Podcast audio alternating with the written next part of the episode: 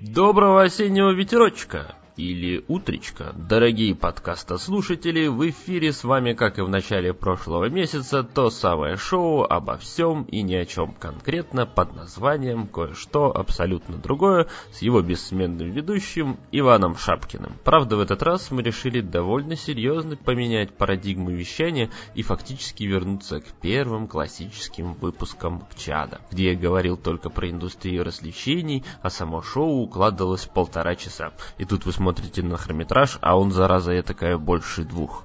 Возможно. Но начнем мы внезапно с писем слушателей, а точнее отзыва в iTunes, который прилетел как раз накануне записи предыдущего выпуска. Написал мне его некий Сергей Скачков, и он, конечно же, на 5 звезд. Не Сергей Скачков, а отзыв в iTunes. За что, естественно, этому Сергею большое спасибо. Но заголовок уже не такой благодушный. Давайте меняться. Привет, Иван. Крайне нравится твой подкаст, за что выражаю огромную благодарность. Но, ах, какое коварство, вот все человека устраивало, все было классно, даже огромную благодарность мне выписал, но этого оказалось недостаточно. Хотелось бы предложить вам две возможности к изменению. Первое. Найдите себе партнера по подкасту. Вдвоем это не в одиночку. Действительно. Станет гораздо интереснее и, надеемся, чаще. Второе. Не надо рассказывать про питерские ивенты и места. Нам, остальным жителям не Питера, это совершенно неинтересно.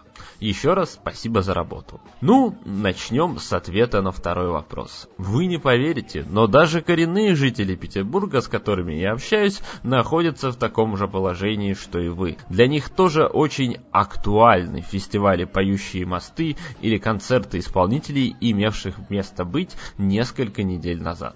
Но просто так удачно сложилось, что когда я записывал один из самых первых чадов, это, кажется, был выпуск второй или третий, их все можно найти найти в архиве на Патреоне за 1 доллар, а я самым случайным образом порекомендовал там заведение, где можно было попробовать то самое сливочное пиво из Гарри Поттера, после чего ко мне обратилось несколько слушателей с уточняющим вопросом насчет местоположения сего заведения, а потом еще писали большое спасибо за отличные рекомендации. И да, эти люди были в городе проездом, но они не хотели полагаться на тупой рандом или рейтинг на Foursquare. Им была нужна оценка и впечатление с человеческим лицом. Поэтому, если вы, дорогой Сергей, вдруг окажетесь в Питере, представьте, как я довольно удачно обогатил вашу жизнь. Вы не только сможете приятно удивить своих спутников, если приедете не один, но и утереть нос местным жителям, которые вдруг захотят потащить вас в контакт-бар или СПБ, дабы вы не узнали о существовании таких замечательных замечательных мест, как Ортодокс или Пирс 28. Что же касается первого вопроса, то его такое ощущение мог написать человек, который к нам только что подключился. Ведь именно как раз наличие второго собеседника может серьезно саботировать запись выпуска, а тем более повлиять на частоту его выхода. Причем даже когда мы в свое время стали экспериментировать с форматом и делали записи короче, это все равно не соблаговолило появлению гостей, потому что те, с кем мы тогда договаривались, все равно нас опрокидывали и не испытывали никаких мук совести по этому поводу. А когда ты один, ты работаешь берешь на себя, сам решаешь и корректируешь свое расписание. И да, все зависит тоже только от тебя. Поэтому ответственно заявляю, что в ближайшее время не планирую себя в шоу появления постоянного соведущего, но, как запроской продюсер, могу заявить, что переговоры по приглашенным гостям ведутся, и вы обязательно узнаете обо всем когда узнаете. То есть никогда. Ха-ха-ха. Хотя теперь я что-то начинаю думать, что на самом деле первый вопрос был завуалированной попыткой сказать мне, что я обладаю довольно утомительным и монотонным голосом, из-за которого невозможно слушать сей подкаст долго. Если так, то идите, конечно же, нахер. Но за отзыв все равно спасибо. И специально по такому поводу данный выпуск у нас сегодня лишен традиционной прогулочной рубрики, потому что, во-первых, прошедший месяц я практиковал малость режим хики, ну а во-вторых, сколько уже можно надеяться на меня и мой невероятный скилл для придумывания вам досуга. Хотя, на самом деле, совсем человеком дождя я не был, потому что ездил провожать осень в город Павловск, где, не поверите, есть огромнейший парк с таким же названием. Вообще, как показала практика, у большинства людей в памяти более раскручен Пушкин со своим царством царским селом, что наглядно было продемонстрировано огромнейшим количеством народа, который сошел с поезда именно как раз в нем. Но не все знают, что до этого самого царского села надо еще дополнительно ехать уже от самого вокзала на маршрутке или автобусе, в то время как в Павловске все удобства прямо перед человеком, только что разгрузившимся с пригородной электрички. Плюс, демонстрируя поначалу цивилизацию и уют, он легко потом переходит в довольно заброшенные чащобы, в которых без телефонной карты мало оказалось сложновато ориентироваться. То есть я на самом деле себе слабо представляю, как происходит обслуживание данного места, ведь по ощущениям, чтобы пройти его наискосок от ограды до ограды, потребуется ну явно больше часа. И это не условный Елагин остров, где запустив пару дружинников и кинолога с собакой, вы поймаете всех заплутавших после закрытия посетителей. Хотя уверен, что для московских граждан подобные вещи обыденность, ведь у них там с парками в черте города все замечательно. Большое спасибо мэру Собянину, на самом деле или нет, конечно. Ну, в общем, мы и так прекрасно догадались, что Пушкин, ой, то есть Пушкин, Павловск замечательно выглядит осенью, отличная, еще не опавшая, желтая, оранжевая и даже иногда где-то зеленая листва. Ну и, разумеется, Павловск был назван так в честь императора Павла I и являлся его загородной резиденцией для отдыха. Хотя, конечно, если смотреть так вот на масштабы цивилизации в условном э, конце, начале 19 века, то от Питера эта загородная резиденция была расположена достаточно далеко. Ну, то есть, мне кажется, все-таки даже 30 минут на условной электричке. Сейчас это тоже ну, не очень так, чтобы уж и близко. Но по тем временам-то на условной кибитке с лошадьми запряженными тоже ты туда добирался явно не за 30-40 минут. Но, в общем, место, конечно, довольно-таки прикольное. И уверен, что в большинстве своем, ну, то есть имеется в виду свой такой красивейший облик, этот, собственно, сам Павловск приобрел уже после того, как э, данная личность, послужившая вдохновением для его названия, была умерщвлена. Но такова уж современная история России. Хотя это, понятное дело, никакой современной истории все-таки не имеет отношения. Ну, да ладно, это была такая условно вводная рубрика, а сейчас мы давайте поговорим о самых важных вещах, которые есть в нашей индустрии развлечений, то есть о видеоиграх. И мы начнем разговор, разумеется, с Red Dead Redemption 2. Единственной игре, которая последний, но она, правда, на самом деле не, месяц это еще не прошло, но это то, о чем будут писать и вспоминать, говорить люди в течение ближайших, ну, я думаю, до конца текущего года. Хотя на самом деле смешно в том смысле, что те, кто внимательно слушали предыдущие выпуски, они помнят, что я выражал довольно сильное сомнение по поводу качества данного продукта, а также необходимости наличия его в своей игровой библиотеке, потому что меня довольно сильно смущал тот самый микроменеджмент, который Rockstar напихала в свою игру. Не совсем как бы понятно зачем. Ну, точнее, это стало понятно только спустя, наверное, 10 часов игрового времени или около того. Вообще, как вы, наверное, помните, мне очень нравится первая часть. Я купил в свое время коллекционные издания, там, с картишкой, с какими-то еще там э, символами и атрибутикой, которая, кстати, почему-то у меня не осталась нигде. Но, к сожалению, у, для Rockstar у меня есть такое, наверное, пагубное влияние, что э, за все вот время, то есть я нахожусь в большом восторге от практически всех игр, которые они выпускали, но так уж получилось, что э, где-то получается, ну, наверное, с четвертой GTA, которую, да, это была последняя, и Були, да, та игра про школу смешная, хорошая, кстати, была игра, э, это вот, типа, последние игры Rockstar, которые я, типа, проходил до конца, потому что что вот это GTA 5, я так, несмотря на то, что купил ее на всех, короче, платформах, платформ. На PlayStation 3, на PlayStation 4 ремастер, на компьютере. Э, все равно я как бы ни разу так и не смог увидеть те самые финальные титры, потому что меня все время заносила на какие-то, короче, активности попытки там, не знаю, пройти там какую-то очередную гоночку или пойти там искать какую-то ерунду, там, голубей или еще что-нибудь, что как бы э, возможности как бы того самого открытого мира, они в некоторых случаях иногда влекут к тому, что игра,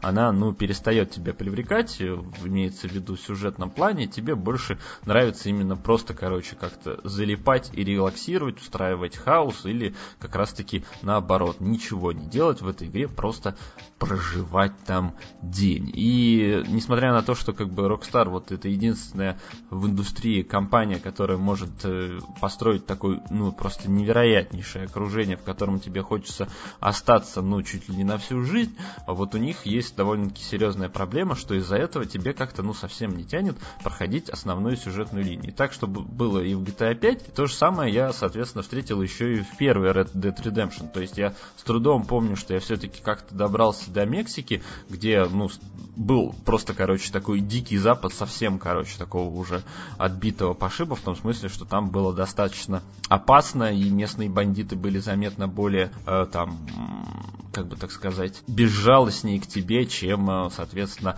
твои американские сограждане.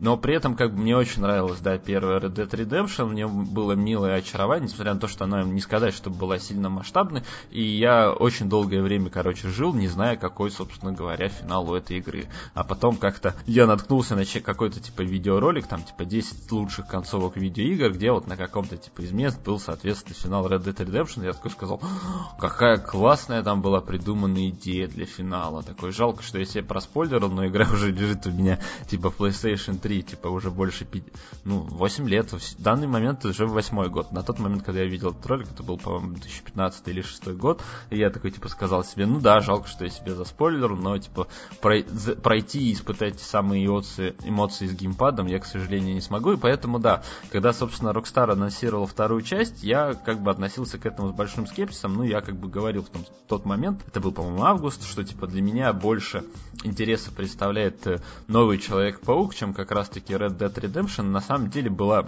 было такое опасение, что поскольку в тот день, когда, ну, точнее, не в тот день, а с разницей, по-моему, в день как раз релиза Red Dead Redemption. Выходила новая игра про Говарда Лавкрафта, она, по-моему, просто называется Зов Ктулху, и у меня даже было какой-то момент минутное такое желание в том, чтобы я взял и вместо Red Dead Redemption такой плюнул на массовость этой игры и купил, соответственно, адвенчуру, детектив, где бы э, шароебился по странному городу и встречал людей с головами рыб или их там нет, не знаю. Но, ну, в общем, короче, на самом деле критика у этой Зов Ктулку неплохая, я думаю, что все-таки возьму, потому что э, средний балл-то низенький, ну, то есть он там, по-моему, в желтой зоне, не зеленый. А большинство-то людей ждали, что там будет прям шедеврище, шедеврище, но думаю, что это вот ближайшая моя следующая покупка из э, вот э, основных релизов. Но очевидно, что сейчас в любом случае Red Dead Redemption занимает вот просто все мое время, и даже когда я не играю, я такой думаю, блин, что бы там поделать еще вот в Red Dead Redemption.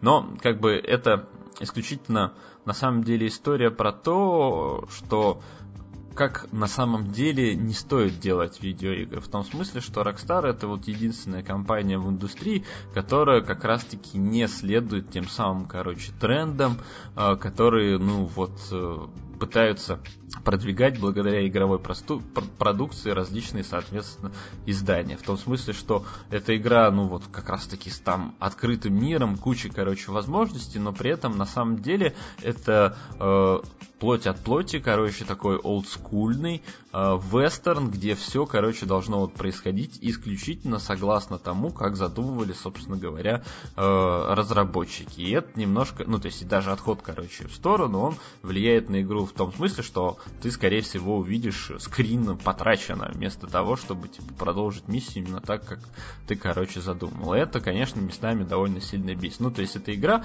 в котором ты, знаешь, не приятно, короче, такой проводишь время, а ты все время, короче, преодолеваешь себя. То есть игра, которая все время тебе подбрасывает какой-то челлендж. Ну, во всяком случае, на начальном этапе, потому что довольно-таки трудно, короче, в ней разобраться. И как бы поначалу, да, типа, это кажется, э, ну, какой-то обузой, потом ты, соответственно, к этому всему привыкаешь, находишь в этом какое-то очарование, но я вот недавно увидел, по-моему, обзор от Данки, э, ну, этот Данки ревью, если вы э, в курсе, может, один из, типа, из моих единственных любимых видеоблогеров, и он как бы на самом деле рассказал про Red Dead Redemption, то, что типа дальше там по сюжету, я вот, например, до сих пор нахожусь в первой главе и удивляюсь, как люди там уже типа поменяли дислокацию и там занимаются совсем другими вещами. И вот он рассказал, что там, оказывается, после пятой главы начинается какое-то, ну, совсем не та игра, которую как бы ты полюбил и который был очарован вот все это время. Ну, в том смысле, что там э,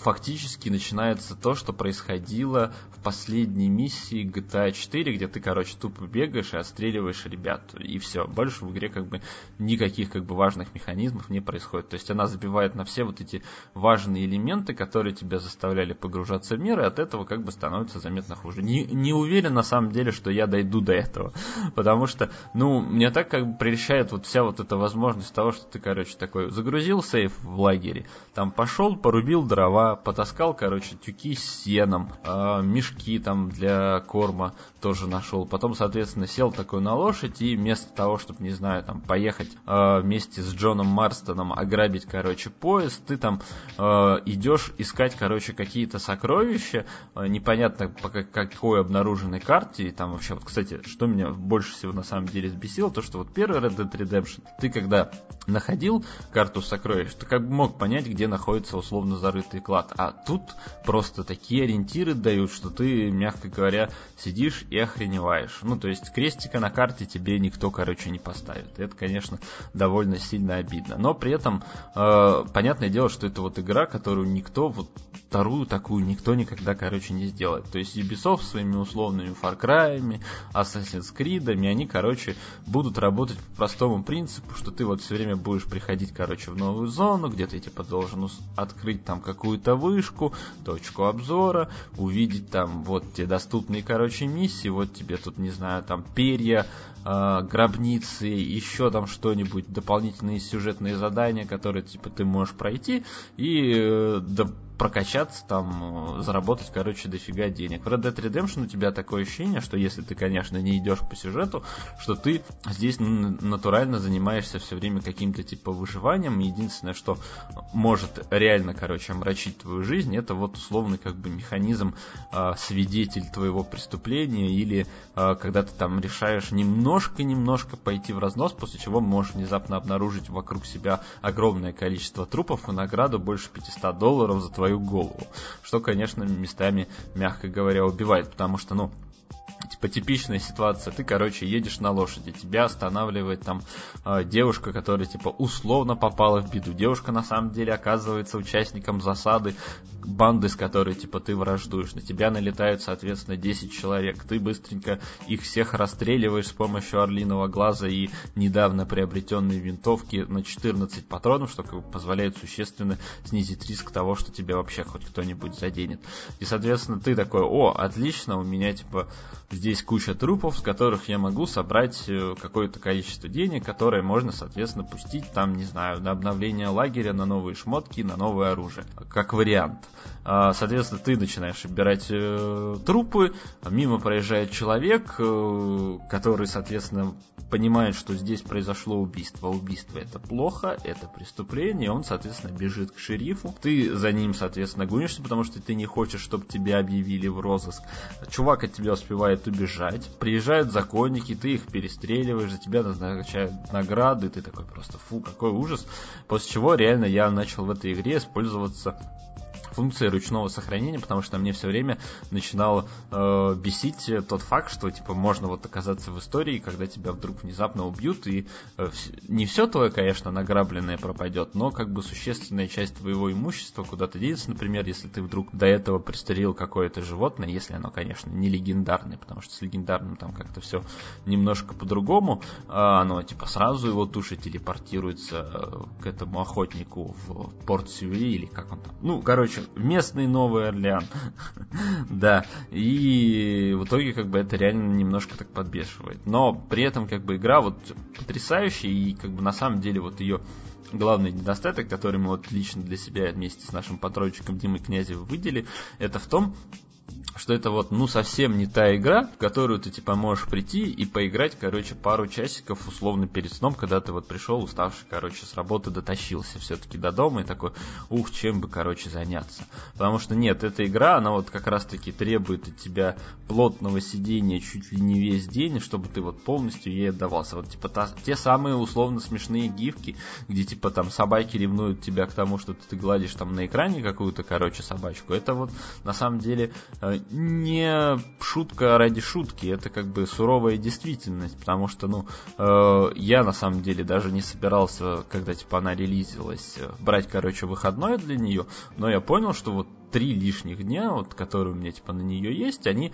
как бы ну реально будут проведены с пользой. Я на самом деле, может быть, как бы действительно задержался на подольше, если бы была как бы для этого возможность, и я бы и дальше как бы оставался дальше на этом диком западе и бегал там, не знаю, выстреливал каких-нибудь э, диких животных или, соответственно, пытался выполнить странные задания. Но, конечно, на самом деле самое ужасное это вот то, что было написано в отечественных изданиях по поводу этой игры, над чем, конечно, не ерничал, только лениво. Особенно, как бы меня вот реально поразила история про чувака, который как бы говорил, что вот, ну, типа, играл в эту игру и ни разу, типа, не встретил никакого, типа, рандомного события. Что мне кажется абсолютной, короче, ложью, в том смысле, что ты реально, короче, там скачешь и все время натыкаешься на какую-то хурму.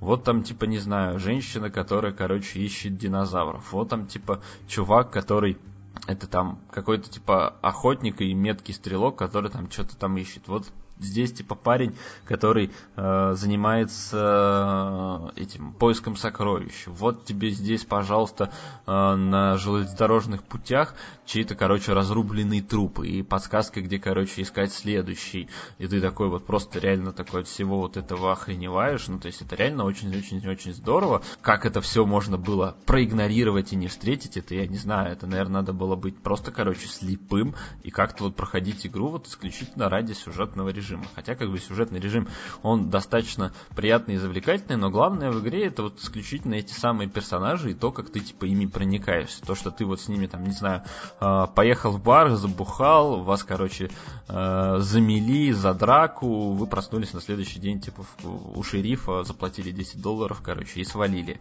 Или там, не знаю, вы поехали на охоту со своим другом, нашли, короче, легендарного медведя, но у вас нет типа винтовки, и вы вернетесь за этим, соответственно, с медведем в следующий раз.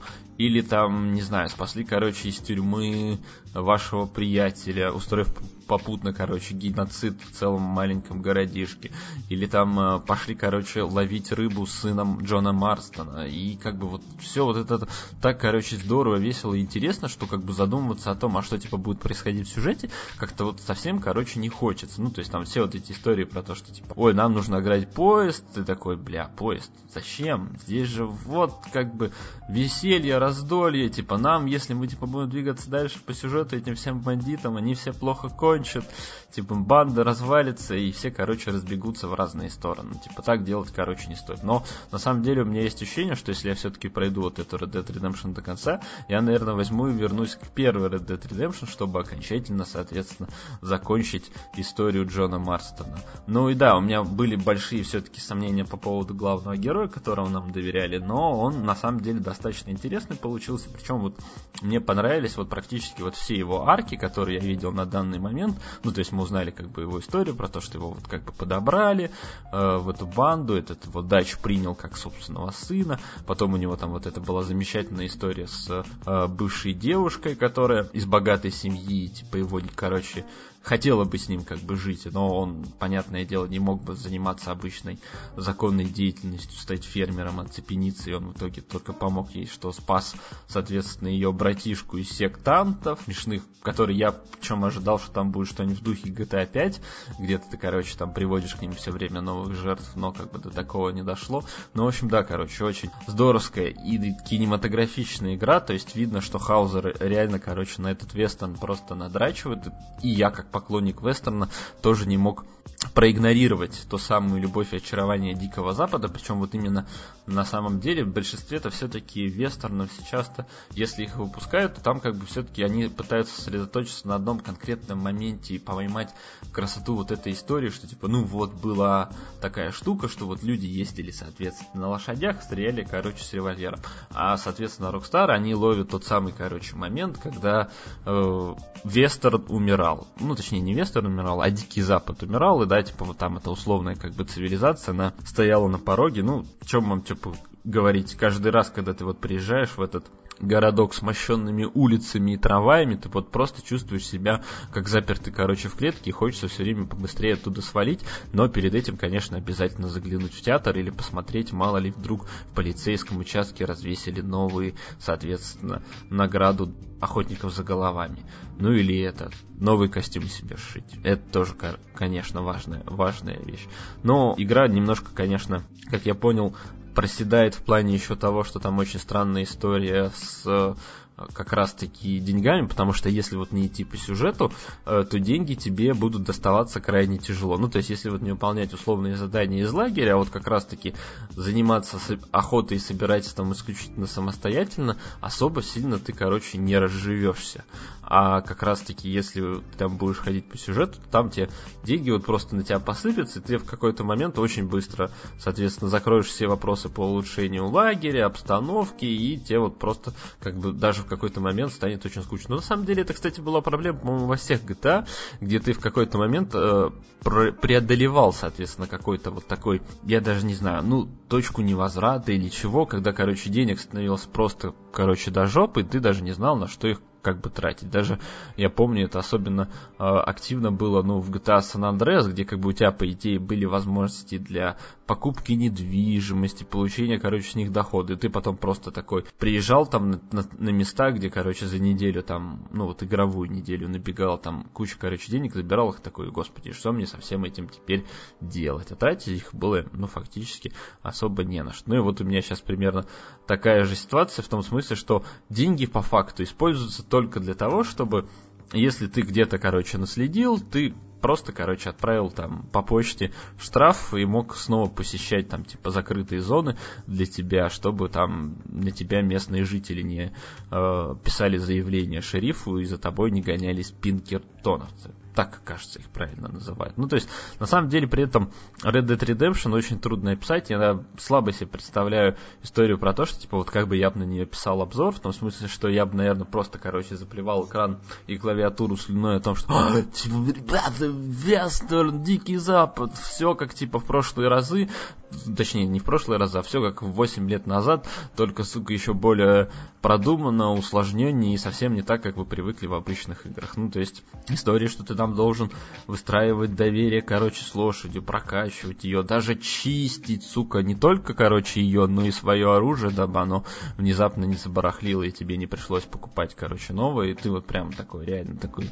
господи, да что ж тут делать-то вообще в этой игре? Ну, то есть, но при этом, как во всем этом есть очарование, и э, реально, это, кстати, напоминает мне ту же самую историю, которая была, собственно, в Человеком-пауком, э, когда вот тебя в начале игра погружала вот, вот эту вводную миссию, где ты, короче, заваривал Кинг Пина, э, дрался, короче, с его подручными и не понимал, как работает механика игры, а потом в какой-то момент, ну, вот спустя там 2-3 часа возвращался и понимал, что как бы вот здесь ты должен сделать вот так и вот так, и как бы игра становилась заметно, короче, проще. Вот Red Dead Redemption та же самая история. То есть поначалу тебе кажется, что это какая-то игра, которая сделана не благодаря, а вопреки. И да, мне очень нравится, типа, идея про то, что, типа, вот все, как бы, в данный момент, ну, типа, хвалят, что, типа, эта игра вот про настоящую, короче, сложность, выживательство, что ты реально себя, короче, преодолеваешь, а потом, как бы, окажется, что на самом деле, типа, ребята Хаузеры, они, типа, хотели сделать простую, понятную игру, где, типа, было все просто, но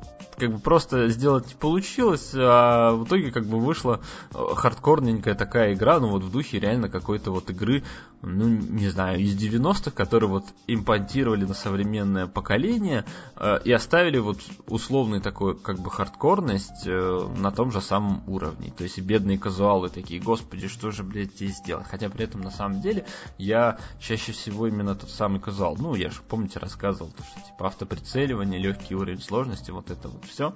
Но да, как бы главная проблема в любом случае у Red Dead Redemption это то, что тебе трудно заставить себя, ну, точнее, как бы это на самом деле проблема любых игр э, с условно таким открытым миром, и как, где как бы режиссура и погружение в процесс, оно вот, ну, как бы находится на таком уровне, что тебе потом трудно как бы себя вытаскивать обратно там к своей обыденной реальности, где типа, ой, нужно типа ложиться спать, чтобы вставать завтра на работу, или там, не знаю, мне там нужно погладить или еще, короче, что делать. Нет, как бы это вот игра про то, как тебе нужно вот просто забыть про все, все, что тебя, короче, окружает, и вот сидеть, сидеть, короче, упертым в ожидании как бы того момента, когда все это может быть кончится. А это может никогда не кончиться, и в этом, наверное, есть как бы главная проблема. Я единственное, слава богу, что рад, что мне хватило ума не покупать э, расширенные или там специальные, короче, издания, потому что я вот реально, это была прям такая дилемма, я такой сидел, типа,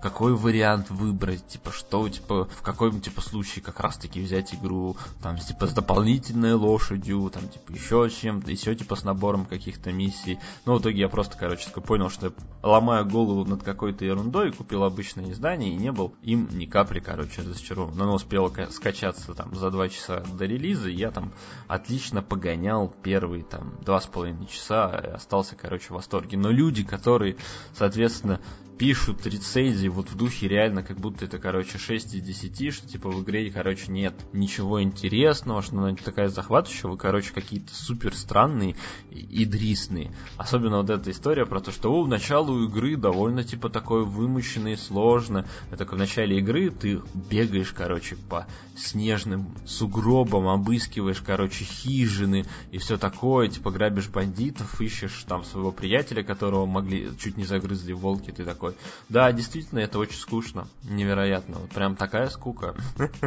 Но это, конечно, как та же самая история, типа, нравится ли вам в кинематографе вестерн или нет. Ну, как бы, мне нравится. Я поэтому в восторге от Red Dead Redemption, хоть и считаю, что она достаточно какой-то степени усложненная. Но при этом понятное дело, что э, Rockstar они не могли сделать вот именно вот точно такую же игру, как была первая часть. Потому что в первой части там, ну, все было так мягко говоря, очень просто.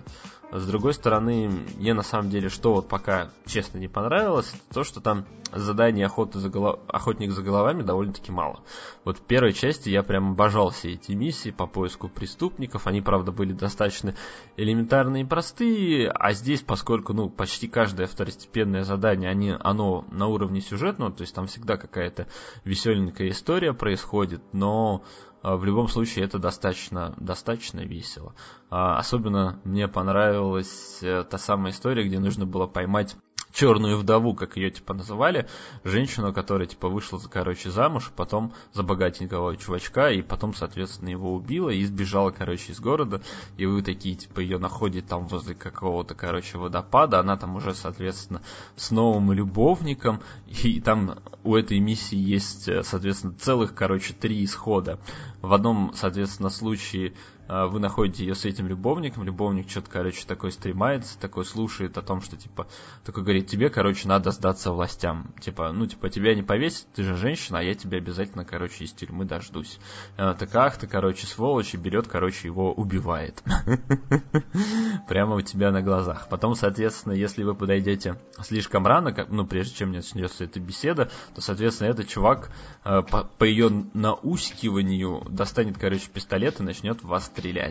Или, соответственно, есть там третий вариант, что ты типа все-таки оста- успеешь его спасти, э, оставишь живых, и, соответственно, еще и эту тетку успеешь хватить. Но, конечно, у меня в итоге почему-то получился вариант второй, когда бедного парня все-таки пришлось, короче, застрелить, она такая сказала, ну, типа, он был размазня, типа, не особо, типа, чем помогал. Такой, типа, давай ты типа, со мной убежишь э, в дикие прерии. Я такой, типа, ну да, конечно. Чтобы меня ночью прирезали, не стоит, не стоит. Да, это, конечно, прекрасно. NPC там вот все практически замечательные, э, но, конечно, не, не все там как бы идеально. То есть э, продуманность игрового мира GTA 5 была, наверное, все-таки лучше, потому что это был реальный мир, в котором ты понимал, как типа все функционирует. А здесь э, отход, соответственно, от роли хорошего гражданина довольно-таки сильно влияет на тот факт, что ты местами, э, ну не то чтобы как сказать, на тот факт, что ты местами, ну, как бы будешь чаще видеть именно экран Game Over вместо того, чтобы, ну, типа, там, быть максимально бодесным. Особенно это касается вот всех вот этих, типа, историй э, про ограбление, там, э, надевание маски и того, что, типа, в ролике, типа, тебя никто не узнает, э, ты бегаешь, типа, в кинематографическом синематике, все в порядке, а потом ролик, типа, заканчивается, маска с тебя вдруг снята, и, типа, тебя все видят, узнают, назначают за тебя награду, и жизнь становится довольно-таки, короче, сложной. Хотя, по-моему, самое тупое, что было, это когда я, типа, увидел, что в одной, типа, аптеке есть нелегальный бизнес, захотел ее, типа, ограбить, а там добыча было всего 50 долларов, и я такой, типа, игра не стоит свеч вообще. Перезагрузил сейф и как бы уехал из этого города прочь. Но э, на самом деле там вот реально вот все вот как бы рандомные события, которые, кстати, были с огромным плюсом первой Red Dead Redemption. Я помню, как там типа был этот смешной а, копатель, э, потом там еще с кинематографом была какая-то прикольная штука.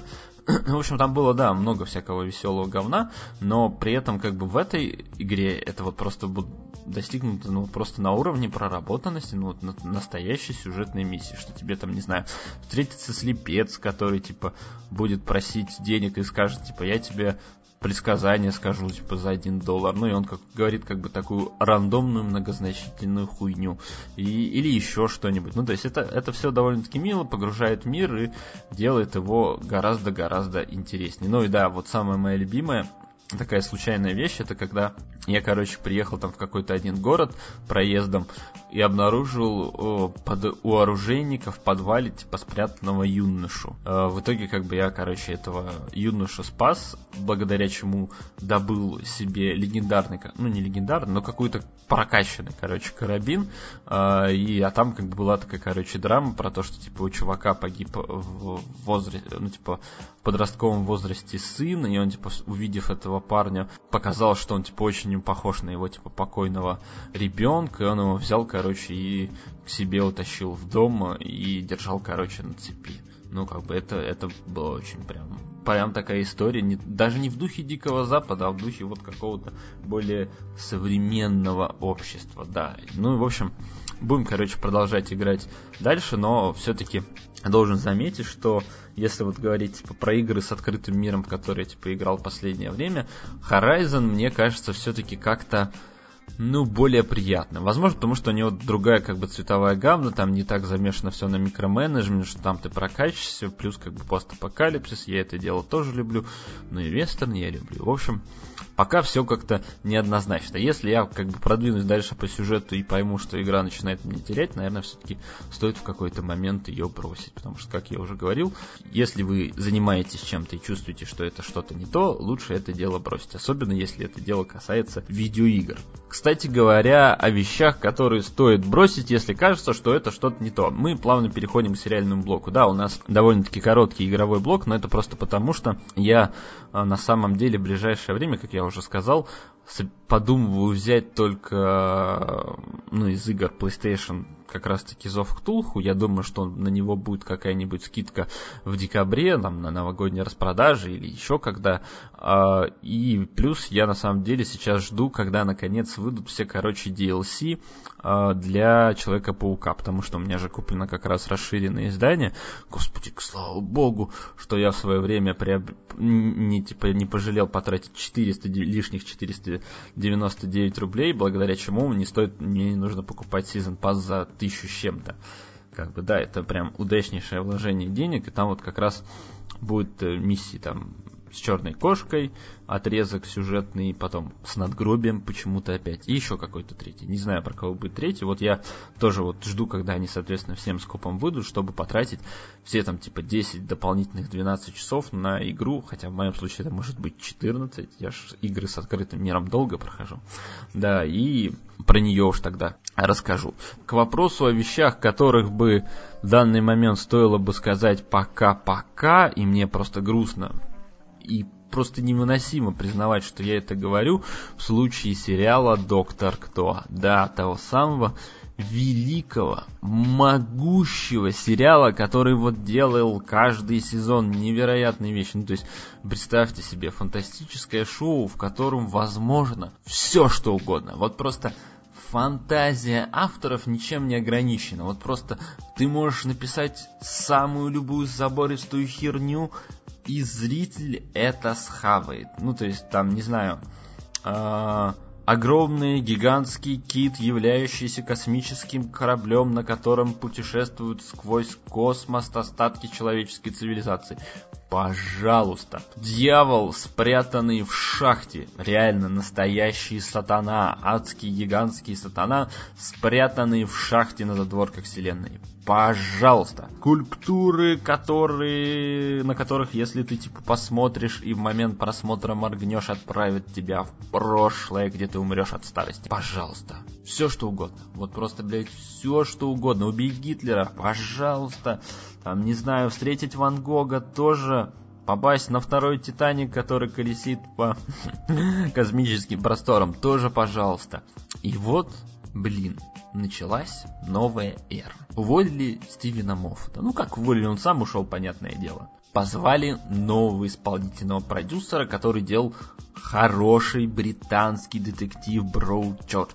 Замечательный фильм с Теннетом. Ну, точнее, не фильм, а именно сериал с Теннетом. А про вот эти те самые грехи прошлого, которые тяготеют над одним маленьким городком с праздничной открытки. Ну, это, конечно, был не Твин Пикс, но потому что там не было карликов и все такое. Но как бы суть вы уловили. Заменили еще дополнительно и главного актера, причем заменили не просто на другого актера, а на другую актрису. То есть произошла та самая долгожданная смена в плане гендера главного героя. И ты такой думаешь, ну сейчас начнется такая жарища, такая жарища. А вместо этого началось гниение и просто какой-то понос. А, и это грустно признавать. Ну, я уже множество раз говорил о том, насколько типа, для меня важное шоу «Доктор Кто», что я вот его, помнится, смотрел а, после того, как закончил университет.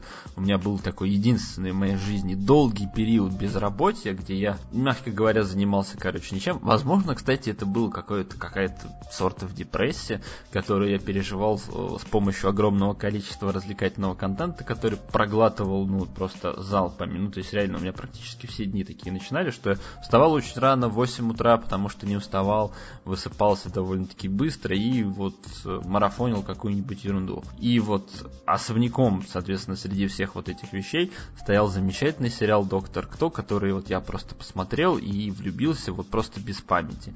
Даже вот в свое время, потом, как я уже рассказывал, помогал какой-то знакомый с преддипломным проектом, записал типа специальный ролик о том, типа, почему типа доктор кто крутое шоу.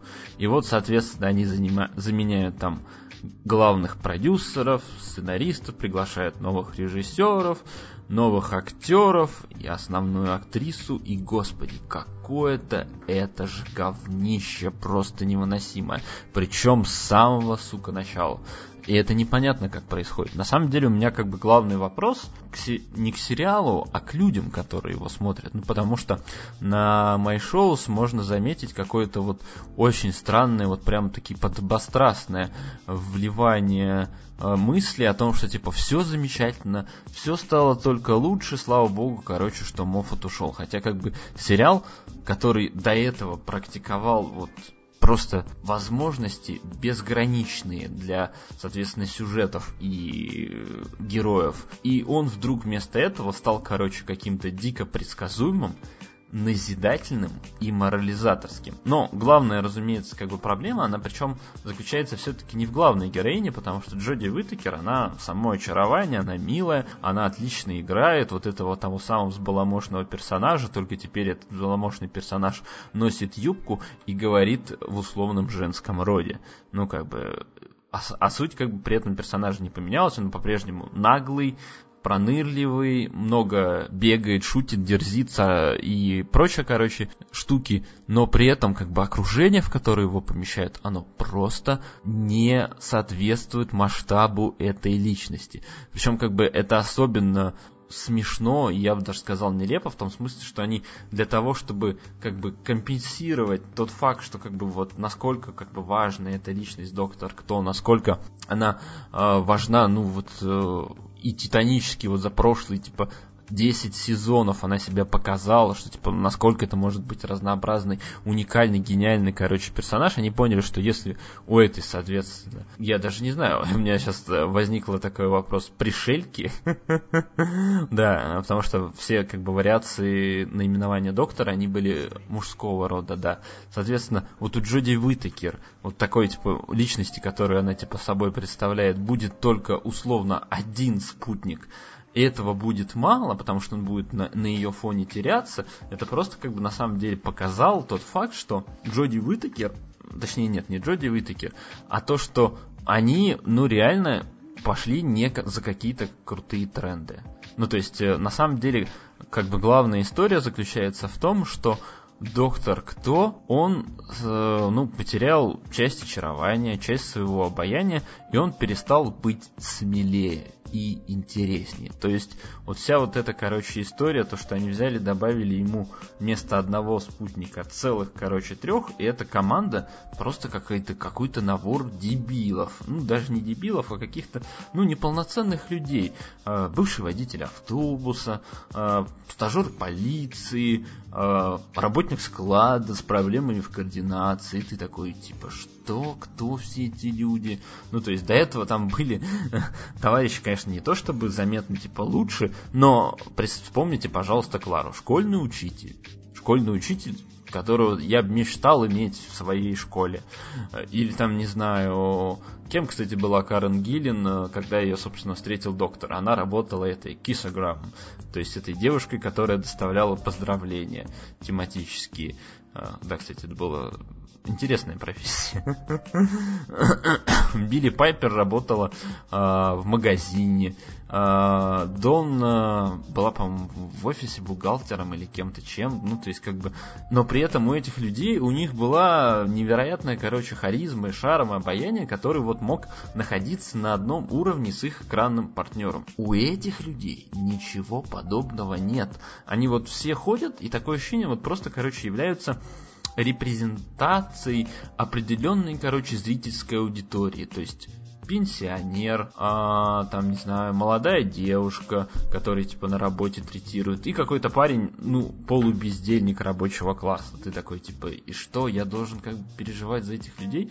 И самое, на, на самом деле, ужасное, это то, что во-первых, сценаристы отказались от э, общей сюжетной линии. Все эпизоды это, короче, невнятные филлеры полуисторические, где вот вам все время пытаются, короче, это пропихнуть какую-то вот определенную назидательную мысль. Я особенно, конечно, охренел от того, какой была отвратительная первая серия, за которую я отдал деньги, пошел в кино. Это вот была первая серия Докторов Кто, в которой я вот просто разочаровался до невозможности. То есть такое ощущение, на самом деле, что у этого сезона я смотрю анимационные спешалы. Ну вот реально, вот есть там у доктора эпохи Теннета э, пара, короче, точнее, по-моему, анимационный все-таки спешл был один, который был сделан с отвратительной, короче, дешевой анимацией, но при этом, поскольку типа это был доктор, ты такой, ладно, я как бы из любви, огромнейшей любви к этому персонажу я его досмотрю, но нет, это было просто невыносимо, невообразимо и просто, короче,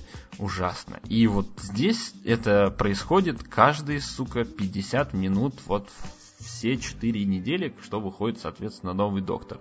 Ну ладно, окей, все-таки три, потому что второй эпизод больше напоминал как раз-таки классического доктора с непонятными монстрами, даже где-то с такими жуткими эпизодами, что это был такой намек прям на условную, ну, черную дыру там с Вином Дизелем или, или что-то что даже заметно лучше, то, что там уже были контрабандисты, гонщики, э, которые типа там э, занимались э, участием в какой-то типа, э, э, не знаю, формуле галактического масштаба, где типа остались живых только они, и плюс там даже типа сделали сценаристы классный, вот просто классный намек на то, что типа может быть главная героиня в связи со сменой пола еще дополнительно окажется еще и беременна, и ты такой прям вау-вау, какой интересный поворот сюжета, и мы, короче, берем и забиваем на все эти намеки а, во всех, короче, остальных эпизодах. Давайте, короче, вместо этого поговорим про рабство.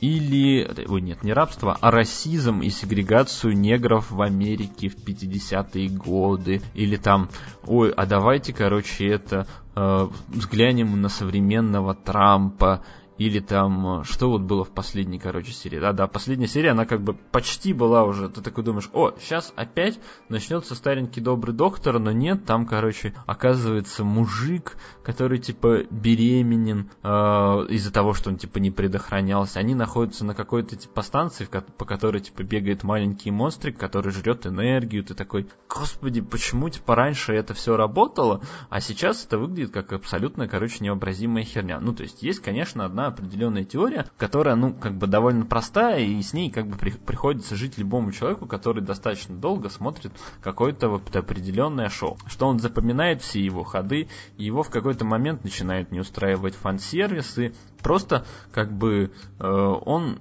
ну, он видел в нем все. И он знает, что ничего нового в этом шоу не произойдет. Как бы обычно это означает, что с этим сериалом надо прощаться. Вы понимаете, Доктор Кто, он занимался тем же самым практически все 10 сезонов.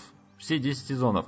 Все время он прилетает на какую-то штуку, где происходит какой-то пиздец, переворот, разворот, где что-то происходит, короче, не так. И он эту условную как бы проблему решает каким-то вот странным, как бы неожиданным образом, потому что вот он человек-надежда. То есть, что он может как как-то найти какую-то вариацию истории, том, что вот, но при этом возможно, кто-то, короче, погибнет, какой-то интересный персонаж, которым ты там за 10 минут буквально успел, короче, проникнуться, но останутся живы там другие, более как бы важные люди, ну, точнее, не более важные, а в соотношении, условно говоря, космического масштаба останутся живы там гораздо большее количество людей. Но сейчас проблема в том, что в новом Докторе нет ничего этого. Там все второстепенные персонажи, которые появляются, они просто скучный и отвратительный. Еще самая, наверное, главная проблема это то, что видно, что этот сериал делался под diversity. Ну, то есть, ладно, короче, как бы спутники доктора, то, что там один афроамериканец, другая там условная, короче, пакистанка или что, но как бы почему во всем касте в каждой серии просто дохренище индусов. Вот просто прорва их целая. То есть вообще там, ну, практически э, белых э, злодеев или второстепенных персонажей практически не встречаются. Ну, то есть у них, либо у них как бы какая-то отстойная как бы роль, благодаря которой, типа, да, либо они играют супер плохих людей, либо они как бы отвалятся просто, короче, в какой-то момент. Это так как-то раздражает, потому что те самые условные индусы, они играют хуже и представляют какую-то гораздо хужую выборку, чем перс персонажей и героев. Ну, то есть, мне грустно смотреть на этот сериал, но как бы суровая реальность такова, что я надеюсь, что когда-нибудь Доктор Кто вернется обратно к той самой стезе э, и как бы качеству материала, который, собственно, был присущ этому сериалу до этого, 10 сезонов. И я надеюсь, что это, ну, произойдет все-таки... Очевидно, что не в этом сезоне, это 100%, потому что э, ребята, они будут смотреть, как, собственно говоря, идут, заходят ли их идеи аудитории, как бы насчет вот этого у меня есть сильно большие сомнения, потому что я подозреваю, что те, кто пишут э, обзоры, я, к сожалению, не читаю, потому что мне и так как бы хватает расстройства от того, как я типа уже посмотрел отвратительную серию, и я типа еще буду читать пересказ ее, что типа там думает какой-то хер в Англии.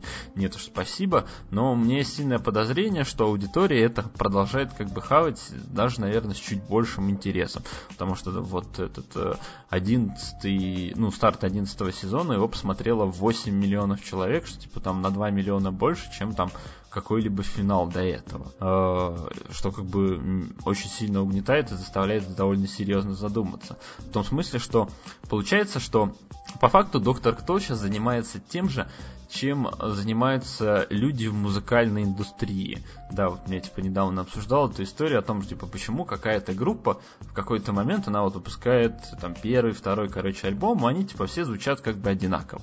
А потом начинаются вот эти истории про экспериментаторство, когда они там, не знаю, уходят в электронщину, начинают звучать более так, ну, попсовенько. Почему это происходит? Не потому же, потому что они такие, типа, художники, их типа так влечет как бы новые влияния, что они хотят типа заглянуть и узнать, как они будут звучать типа а, в новом типа направлении. Нет, все это происходит исключительно для того, чтобы расширить свою, соответственно, аудиторию, чтобы э, привлечь тех людей, которых до этого э, та творческая продукция, которую ты делал, она, соответственно, не привлекала. И Доктор Кто, он, судя по всему, развивается именно по такой дурацкой, короче, механике, э, в том смысле, что он хочет вас заставить, точнее, не заставит, он, вас-то он не заставит, а имеется в виду, он хочет привлечь себе тех людей, которые до этого игнорировали это шоу. То есть вот тех самых, условно говоря, повернутых на diversity феминисток и людей, которые очень сильно считают себя важными благодаря тому, что они там, ну, вот, стоят за какие-то, условно,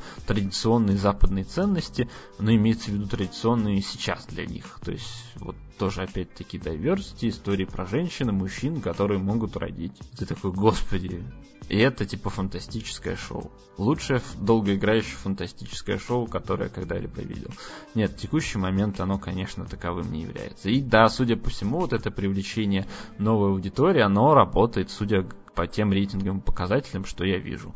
И это, конечно, просто ужасно, но я надеюсь, что в какой-то момент э, создатели поймут, что получается все-таки что-то не то, и надо, но хоть как-то это дело, короче, ребутнуть. В том смысле, что убрать лишних людей вокруг доктора, кто оставить кого-нибудь типа одного. На самом деле, реально, если бы доктор кто путешествовал бы только с вот тем, даже с вот этим только парнем с, э, со склада, это было бы заметно более интереснее и любопытнее, потому что, типа, ну, у главного героя как бы очевидные проблемы, но я надеюсь, что, ну, типа, их можно было и подать под более интересным соусом, чем просто, типа, о, смотрите, у нас есть беременный мужик, молодой, типа, отец, который не хочет сильно становиться отцом. И он он такой выходит в коридор, а такой, а моему отцу, когда типа родился я, было примерно столько же.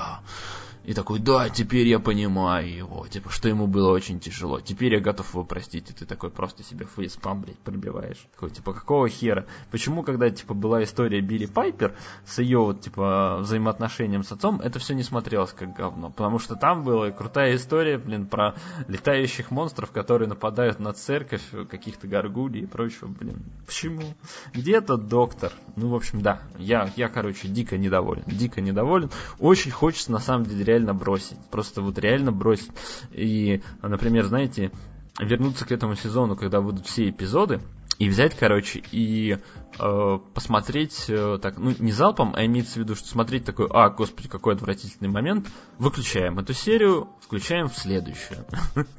Это был бы, кстати, вариант, но все-таки я думаю, что в какой-то момент он вернется на свой истинный путь, а я потом буду говорить, а вот помните те моменты, когда, типа, шоу было отвратительным? И я, как преданный футбольный болельщик, который поддерживает команду, и когда она, типа, находится на дне таблицы, и когда она находится на высшей строчке, в чемпионате, э, был рядом с ним. Вот и я точно так же с доктором Кто. Да уж. Ну ладно, а теперь все-таки приятные вещи, но на самом деле э, не хотелось бы вот прям вот так же распинаться про все остальное. На самом деле что в сериальном блоке, что в фильмовом, который в этот раз все-таки очень большой, то есть, чтобы реально не было таких вопросов, а это точно подкаст про кино, который мне задавала мои знакомые, когда типа вышел предыдущий выпуск. Я все-таки решил таки сосредоточиться по большей части именно на визуальном контенте, а не то, что окружает нас всех вокруг. Но, как я уже сказал, всегда большинство тем, которые типа освещаются в этом подкасте, особенно по части сериалов, они всегда находят свой обзор в виде текста на моем замечательном телеграм-канале Evanescence Life. А, именно там я писал, например, про замечательный сериал «Мистер Мерседес», о котором, кстати, к своему большому удивлению, я, по-моему, практически не рассказывал в чате. Да и я вообще как бы не рассказывал о нем даже после первого сезона, но это как бы было обусловлено именно как раз-таки тем, что первый сезон э, закончился пшиком. И это была довольно сильная для меня неожиданность и прям чуть ли не трагедия, типа какого черта, почему. А, я, причем на самом деле, видел в этом проблему исключительно даже именно кинговского масштаба, в том смысле, что вот это Кинг не умеет писать хороший финал, хотя как бы у него довольно часто произведения-то как бы заканчиваются либо, ну, совсем плохо, либо, ну, имеется в виду, что как бы там такой шокирующий, приятно шокирующий тебя финал, а тут в этот раз внезапно как бы получился хэппи-энд, это было достаточно обидно. Ну и вот как бы вышел второй сезон, сезон, который внезапно, ну вот такое ощущение, как это, знаешь, часто бывает, делали совсем другие люди, и там совсем другой масштаб и личности, идеи, и истории, которые, ну, тебе заметно более интересно наблюдать и погружаться. Ну, в общем, для тех, кто не знает, для тех, кто в танке, для тех, кто не подписан на мой телеграм-канал, Мистер Мерседес — это детектив от Стивена Кинга, который начинается достаточно, короче, просто и жестоко. В том смысле, что там все начинается с массового убийства, а точнее наезда, которым Сейчас на самом деле довольно-таки легко запугать обычного жителя мегаполиса, что в Америке, что в Европе, а потому что, ну, типа, там, игиловцы часто практикуют такой способ терактов. И сам, соответственно, массовое убийство организовывает какой-то, короче, маньяк, который на Мерседесе прошибает толпу э, из безработных, которые, типа, решили занять очередь возле центра занятости прямо, короче, с утра. Ну, потому что, типа, кризис в Америке того времени, и вот, типа, нужно искать работу, в результате чего там гибнет, по-моему, до 16 человек, в том числе даже, типа, месячный ребенок. То есть, как бы, с самого начала ребята заходят, короче, с козырей, но поиски преступника ни к чему, соответственно, не приводят. А вот главный герой, который, типа, вел это дело, медленно погружается на дно из депрессии и алкоголизма и жалости, соответственно, к себе, и думает о том, чтобы покончить жизнь самоубийством, потому что, типа, с женой он развелся, дочка его, типа, наркоманка сидит в революционном центре и с отцом знать не хочет и не желает, и, соответственно, в этот момент к нему на связь выходит тот самый мистер Мерседес, который хочет с ним немножко поиграть в игру и сам как бы довести его до самоубийства а не просто так, чтобы он, не знаю, во время пьянства случайно, соответственно, не знаю, захлебнулся в ванне или еще, короче, что-нибудь такое сделал. И в итоге внезапно а, как бы это оказывается вот чисто такой классический э, детектив, э, в котором нет как бы никакой чертовщины, где все довольно-таки просто и понятно, что там вот этот рассказ про этого убийства, у которого типа там проблемы в семье, мама его там харасит, и у него типа есть младший брат, который погиб в детстве из-за его недосмотра. И вот есть, соответственно, главный герой, который постепенно начинает вдруг просыпаться э, из своего такого сна, и как-то вот вдруг они находят друг друга, и это типа одна типа из самых удачных вещей, которая была в случае как раз-таки того самого Билла Ходжеса в исполнении Брэндона Глисона, который вот типа просыпается, становится нормальным человеком и типа занимается тем, что, что приносит ему удовольствие. Именно то есть самой, короче, детективной работой. А, есть, конечно, там в первом сезоне пара условно неожиданных поворотов событий, но как бы главная проблема, что все это как бы разваливается к финалу, где злодея ловят где-то, короче, минуте на 20, а потом еще 30-40 минут просто, короче, занимаются ничем. И это, это довольно было скучно и ужасно, если бы как бы мы все не знали, что этот сериал типа собираются продлить на второй сезон. А это стало известно довольно-таки быстро, где-то на восьмой, по-моему, серии или около того. Ну, потому что на самом деле Стивен Кинг написал про мистера, цикл Мистер Мерседес и, собственно, вот про этого детектива Билла Ходжеса целых три романа. Один, два из них, они как бы были связаны между собой вот этими самыми Мистер Мерседес а другой был таким промежуточным и не очень, типа, важным. То есть такое ощущение, что это просто, короче, Стивен Кинг написал такую, типа, историю э, спин-оффную, но она вот была, типа, второй частью, и, соответственно, второй сезон с ней был никак не связан. Он был экранизацией, типа, третьей книги, где, соответственно, вот этот маньяк э, валяется, короче, в коме после травмы головы, которую ему, типа, нанесли помощники Билла Ходжеса, а в это время, как бы, Билл открывает частное агентство, у него там все замечательно, все отлично, и в этот самый момент внезапно в дело вмешаются чужие амбиции и желание людей как бы прославиться. Приходит, соответственно, в больницу прокурор, который говорит, знаете, я типа хочу провести процесс века и построить как бы на этом процессе века юридическую, короче, карьеру.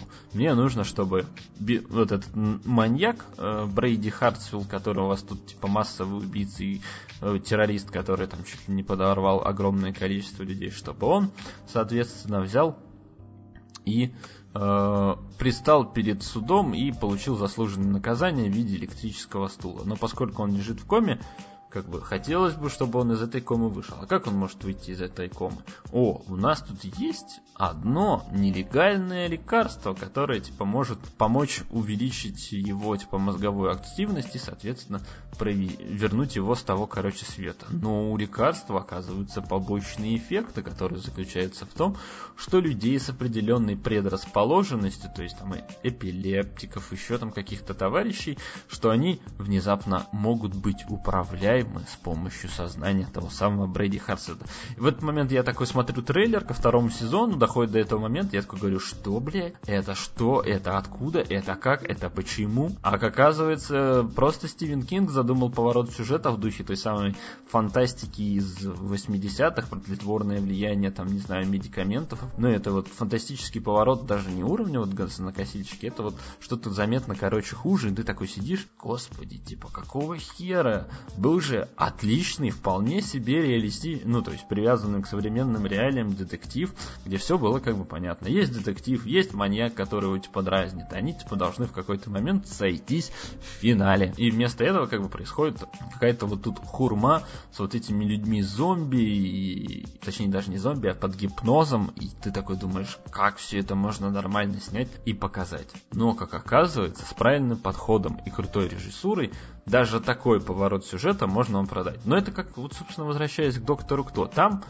любая необъяснимая херня могла быть объяснена, ну, тоже какой-то другой, плохо, короче, объяснимой и удобоваримой херней. Но поскольку, как бы, действие происходило в фантастическом сериале, как бы, подобные вещи, они, ну, случались там, ну, чуть ли не каждый день. А, ну, точнее, не день, а не неделю. И, соответственно, то же самое происходит в Мистере Мерседесе.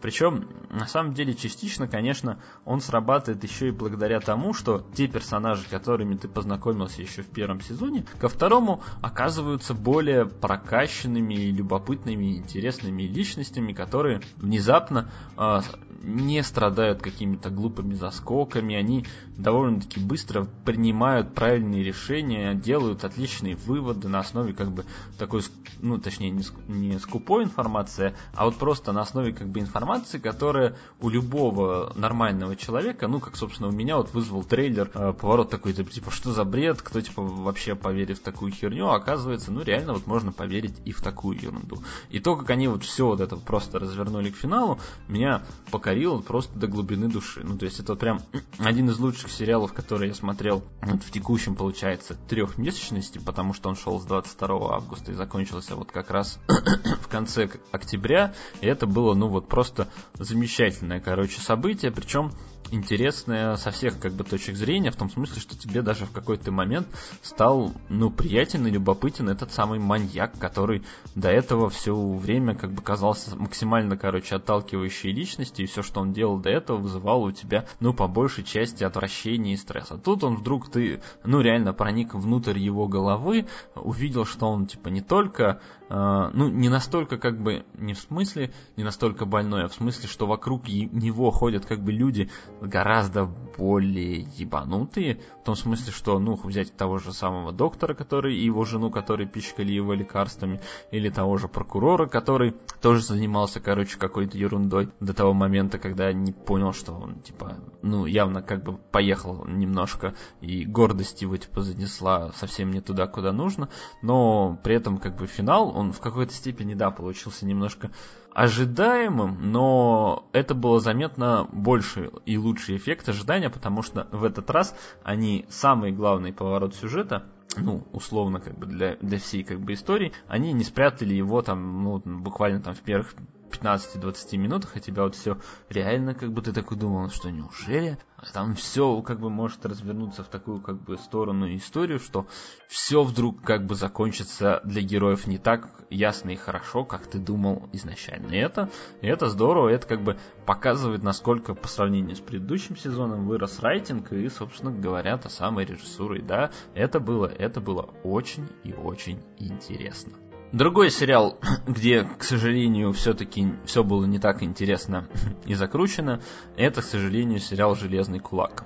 На самом деле, в ноябре рассказывать про сериал «Железный кулак», наверное, все-таки не так уж сильно стоит, но поскольку мы здесь плавно подходим к Марвела блоку, э, необходимо все-таки уточнить про данное явление. Дело в том, что, ну, понятное дело, что у нас в прошлом месяце самый важный сериал, который выпускал Netflix, был «Сорви голова», и который реально нас всех очень сильно удивил, и поэтому при рассказе о «Сорви голове» нельзя не упомянуть и тот самый «Железный кулак», который на самом деле был моим вторым любимым супергероем в линейке «Защитники». Причем, знаете, это такая происходила любовь в духе, э, типа, ой, все его, короче, хейтят, а он мне нравится. Ну, причем это было немножко смешно в контексте того, что ведь изначально Железный Кулак подразумевался, что он типа будет главным лидером вот в этой линейке защитников, именно э, и поэтому основная часть истории как раз-таки клана Руки и противостояние Кунлана против э, вот этих э, странных, короче, ниндзя, она была сосредоточена как раз вокруг него, и как бы главная эта проблема в его истории заключалась как раз-таки в том, что э, в случае если предыдущие сериалы, что «Сорви голова», что, короче, Джессика Джонс, что Люк Кейдж, они все-таки во многом, короче, опирались на какую-то более-менее такую реалистичное переосмысление комиксовой истории, и в случае «Железного кулака» происходила обратка, в том смысле, что они просто брали вот тупо и переносили в современный мир максимально, короче, отбитую комиксовую историю, которую реально нормальное большинство людей не могли воспринимать. И да, еще как бы главная была проблема в том, что у Железного Колока была какая-то довольно-таки сильная тенденция к тому, что это был прям такой анти-стрела, э, где типа вот тоже где-то богатенький чувачок прибывает там из какого-то изгнания и пытается типа восстановить дружбу и справедливость в городе типа со своими бывшими знакомыми.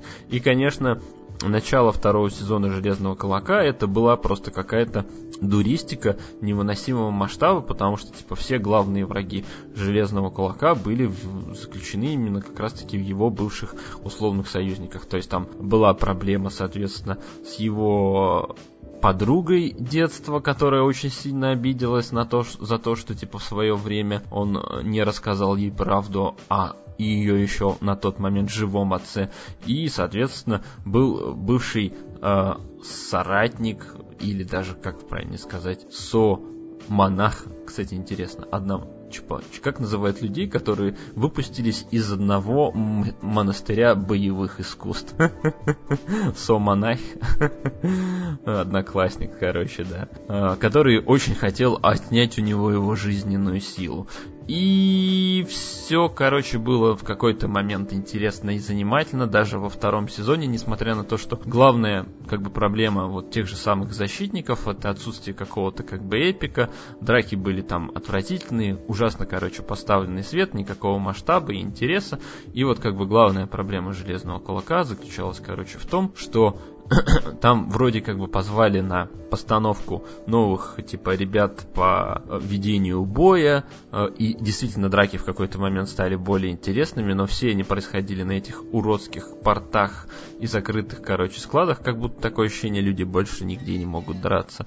И как бы главный, короче, вот ФФ поворот случился, да, вот прям в самом конце, где, короче, взяли и всю эту херню и интересную историю спустили в унитаз и э, буквально, короче, вот за 30 секунд испортили все, короче, интересные наработки. То есть взяли, отдали этот самый железный кулак подружки главного героя, потому что, как оказывается, она была из какого-то там важного, хуй знает какого-то какого-то рода первых обладателей железного кулака, типа, что оказывается первый обладатель железного кулака это женщина, а потом главный герой, не обладающий железным кулаком, но умеющий хорошо драться, вот реально, там на самом деле вся как бы история как бы железного кулака, она сводится к двум простым понятиям, которые как бы заключаются в том, что неважно, есть ли у тебя железный кулак или нет, если ты хорошо дерешься, ты как бы и железного кулака э, типа э, спокойненько разъебешь. Потому что то, что типа так сделали с Дэнни, когда типа у него отняли силу, что он как бы сделал сам в конце, когда взял, короче, и передал соответственно, силу железного кулака своей, короче, подружке. После чего в финале выясняется, что Дэнни нашел какие-то, типа, дико крутые пистолеты железного кулака какого-то еще одного мужика. И ты такой сидишь, что, какой бред? Тебе присылают, это было в комиксах, и ты такой, да срать, хоть в Симпсонах. Это полная херня, и она не работает. И Поэтому, когда я узнал, что Netflix как бы закрыл его, я был просто на самом деле на седьмом небе отчасти, потому что я был явно не готов к тому, что эту историю могут рассказать как-то интересно и любопытно. То есть взять, короче, и потом опять полсезона рассказывать про то, как они типа искали эти пистолеты вместе э, со своим другом Вордом или еще как типа бедная Колин страдала без своего муженька э, в этом Нью-Йорке типа и сражалась с бандитами. Кому всралась вся эта херня? Вот честно, мне никому. Именно поэтому, кстати, сорви голова третий сезон. Великолепнейшая, лучшая точка как бы Марвел в истории, собственно говоря, ее вот этой темной вселенной. И все как бы очень просто упирается в простой факт, потому что эти ребята они отказались от всех вот этих комиксовых историй, от э, кланов ноги, руки, э, херни, вот этого электры, вот этого там оружия, как оно там называлось, э, Blue Sky, как бы все вот это было послано нахер, и мы опять вернулись к той самой истории из первого сезона про криминальную драму, про противостояние одного бандита э, и типа одинокого мстителя, который, соответственно, пытался с ним разобраться и готов был в какой-то момент перейти ту самую черту, которая э, могла бы типа окончательно его морально, короче, сломать ну, типа, все проблемы абсолютно те же самые, что, типа, как бы бывает во всех других сериалах про, типа, про Виджиланти, которые в какой-то момент были и в первом сезоне, только там, как бы, Сорви Голова всегда такой говорил, типа, да мне срать, что вы, типа, там думаете по поводу того, что я типа, могу, типа, убить кого-то, типа, мне, мне, типа, на это срать, я, типа, так готов вот настолько сильно отстаивать, как бы, интересы своего города, а, что вот буду, ну, реально, короче, убивать и мочить людей. Потом, соответственно, соответственно, на фоне карателя, когда он увидит это горы трупов, он такой понимает, что не может поступать таким вот образом. И как бы главное противостояние это вот как раз таки история про то, что место э, как раз таки рассказа о том, как главный герой там типа тренируется, там отправляется после страшной травмы, его все время мутузит, а он там все время пытается как бы э, найти способы решения проблемы. На самом деле третий сезон, он же на самом деле не про Мэтта Мёрдока, он рассказывает про того самого Кинпина, которого вот мы долго так не видели, который был вот, э, точнее, как именно имеется в виду в первом сезоне, он же появляется по факту только на четвертой серии полноценно мы, короче, про него узнаем. Точно так же, как и во втором сезоне, он там является такой полуважной единицей, как такой, типа, приятный, короче, бонус. Потому что в тот момент э, все думали о том, как бы сделать побыстрее тот самый, короче, кроссовер со всеми, типа, супергероями. И в итоге, как бы, вся эта штука, э, она привела к тому, что мы на самом деле весь сезон наблюдаем за перерождением ну, типа, условно одного благородного парня, типа, с, с целями, который, типа, хотел сделать Нью-Йорк, типа, новым, как бы, и приятным для себя местом, а который в конце понял, что, типа, он не может это делать теми методами, э, которые, соответственно, он использовал до этого, и он окончательно перешел на темную сторону и стал просто, короче, отмороженным на всю голову э, безумцем и мудаком, которому еще повезло, соответственно, взять себе в э, подчинение э, чувачка из ФБР, который, типа, был на самом деле социопатом и оказался тем самым меченым э, из э, вселенной, точнее, а он, да, он меченый же вроде называется, да, все верно, из вселенной Марвел, и который был, ну, реально главным, я не знаю, соперником для, собственно говоря, сорви головы, которого он потом очень грамотно перевербовал в свою сторону. И все 13 эпизодов это вот просто настоящее элитное комиксовое произведение, которое ты смотришь вот просто на одном дыхании и не знаешь, как типа остановиться. Ну, то есть это вот реально самый быстро мной просмотренный сериал в истории Netflix вообще когда-либо.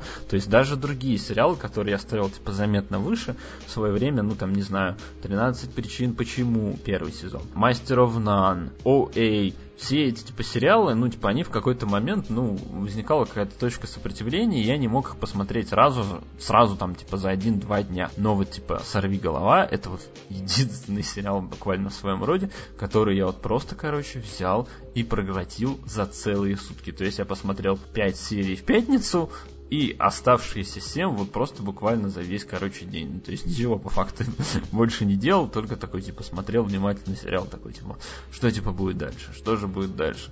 И это было, ну, вот просто прекрасно, это настоящая э, история и момент для того, когда, к слову говоря, и это, наверное, печальный факт, вы можете попрощаться, собственно говоря, с данным героем. Ну, потому что э, на самом деле, почему вот случились там вот эти истории э, с закрытием шоу. На самом деле у Netflix у них помимо истории с просмотрами, есть такая штука, как социальное влияние. Ну, вот эти самые идиотские, короче, тренды, которые по которым оценивается интерес, соответственно, к шоу. И понятное дело, что когда выпускался Люк Кейдж, народ больше, точнее, даже не народ, а руководство Netflix и тот же Железный Кулак, они больше думали о том, как бы их э, новый супергерой, ну, типа, позволил развивать их идеи для, типа, вот этого самого кроссовера. Ну, типа, что вот первый э, герой, там, ну, точнее, условно не первый герой, потому что был Блейд, э, первый ТВ-комикс-герой, афроамериканец. И все такие, о, типа, это так здорово, про diversity опять, типа, вспомни.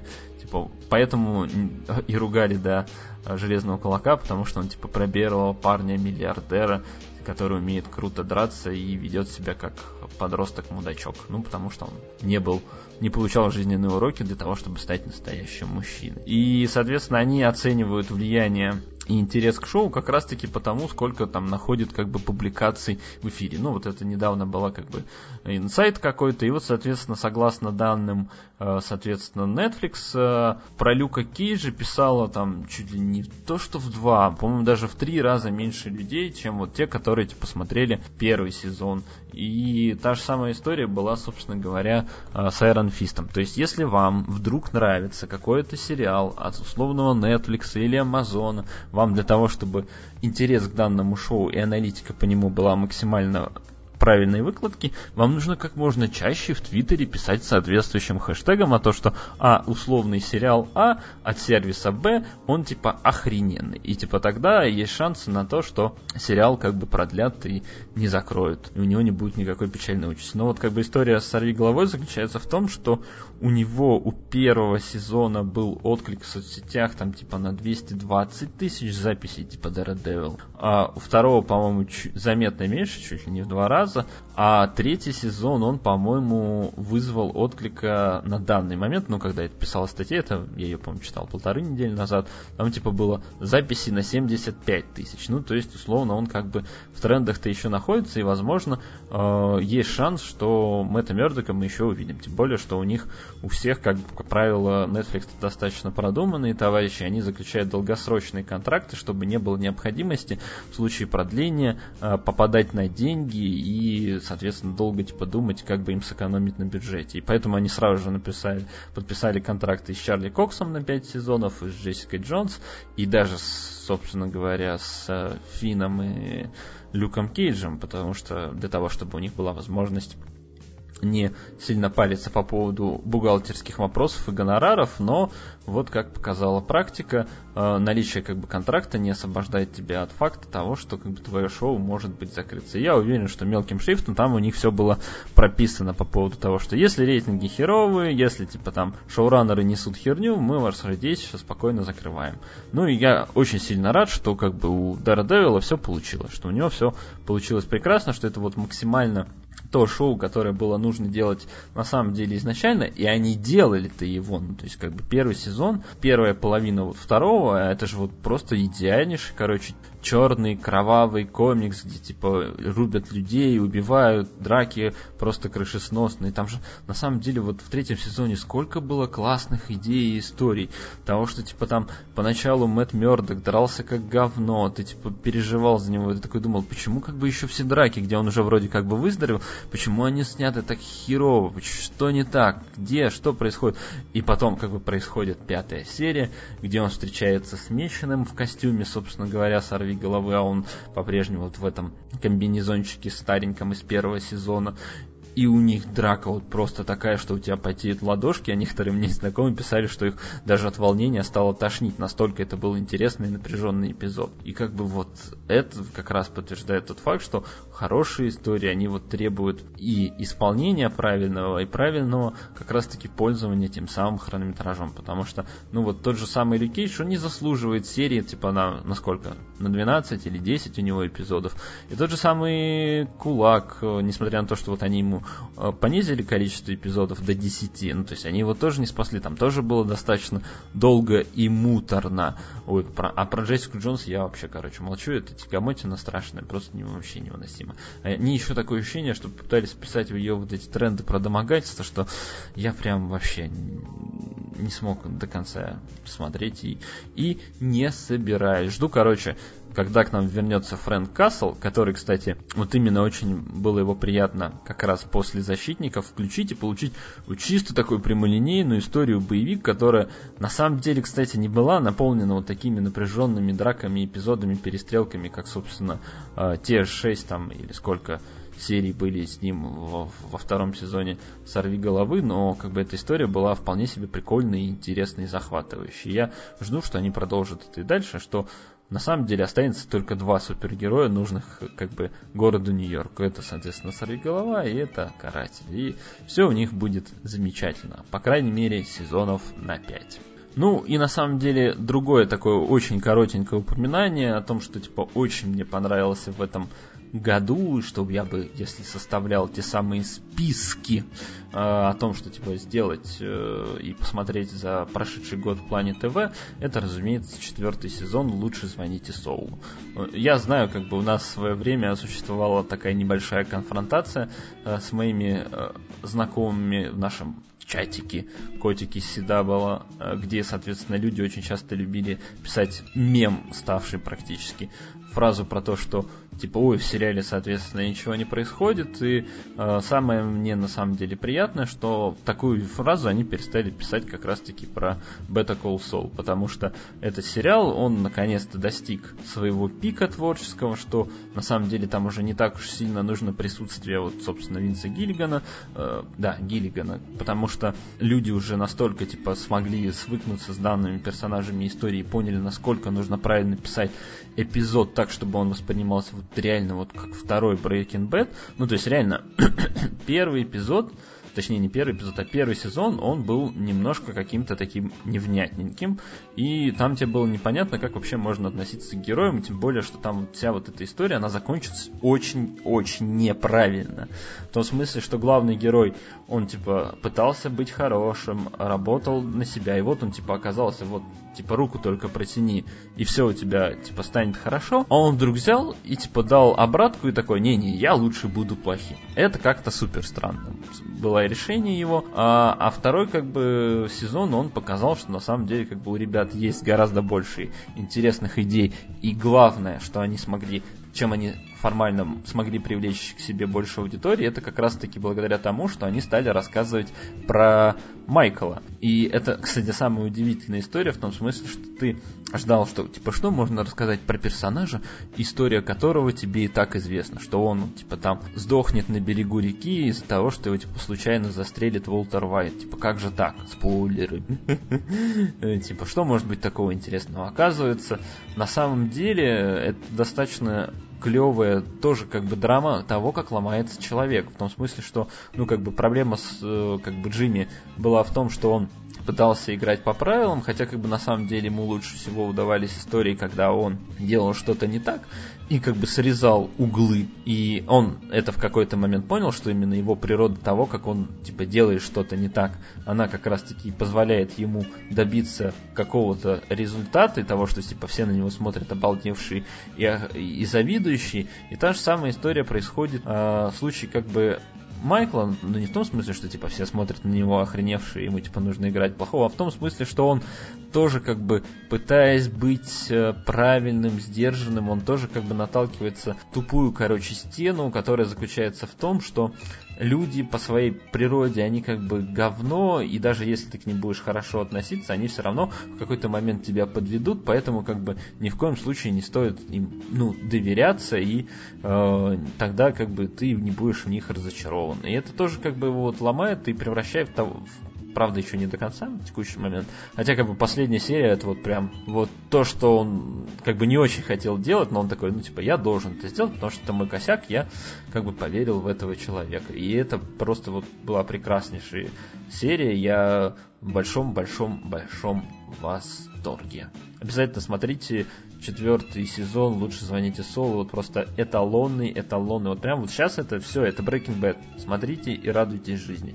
Я надеюсь, правда, что он будет идти больше пяти сезонов, потому что не очень бы хотелось расставаться с Джимми, хотя как бы формально то самое перерождение уже как бы произошло. Э, они же не могут вот все время как бы долго так бы откладывать, все время ту историю про то, что вот он все время происходят же постоянные как бы скачки вперед, когда он типа в настоящем э, там работает в этой э, забегаловке или типа вот этот момент, когда он типа почти уже типа э, заканчивает свою юридическую карьеру, ну типа это все достаточно интересно смотрится и любопытно, но в любом случае главный как бы вопрос это когда все типа закончится с кем? Что же, сука, произойдет, в какой момент они расстанутся. У меня почему-то есть ощущение, что там будет не просто история про то, что типа я тебя больше не люблю, а что-то вот прям совсем-совсем страшное случится, и она от него уйдет. Да. Но что, но что это будет, пока, если честно, не ясно. Не ясно.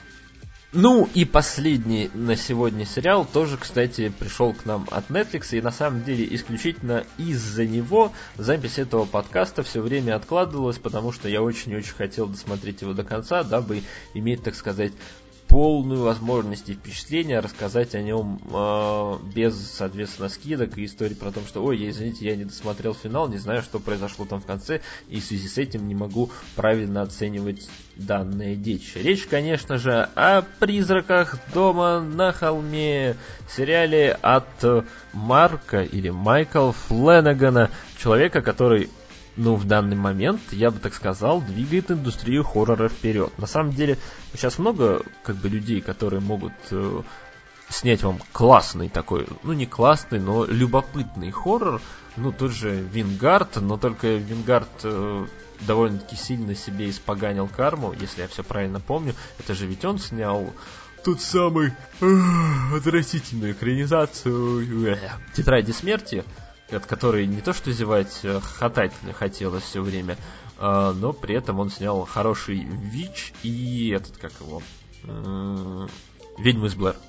Да, хорошие, хорошие, хорошие фильмы. Ну, посмотрим, что у него случится с Носфератом. Так вот, Марк Фленнеган, он работал больше именно как раз-таки в жанре простого и обычного приземленного хоррора, причем делал это, ну, не знаю, в таких исключительно каких-то дженерик ипостасях, то есть там, не знаю, драма про страшный артефакт, Окулус, я помню, сходил на него в кино и довольно сильно прифигел от качества проекта и писал таким восторгом прям рецензию о том, типа, как оказывается можно типа удивительно выстроить хоррор, в котором ты постоянно будешь сомневаться в себе и в истории. Это довольно-таки интересная и любопытная вещь. Потом он типа сделал клевую историю типа про мальчика-монстра, который типа создает их сознание, сознание даже типа сомния. Хотя на самом деле у него же получается вот все проекты, которые он типа делал, они долго не могли дойти до своего зрителя. Они типа лежали и лежали. Если типа думали, когда же типа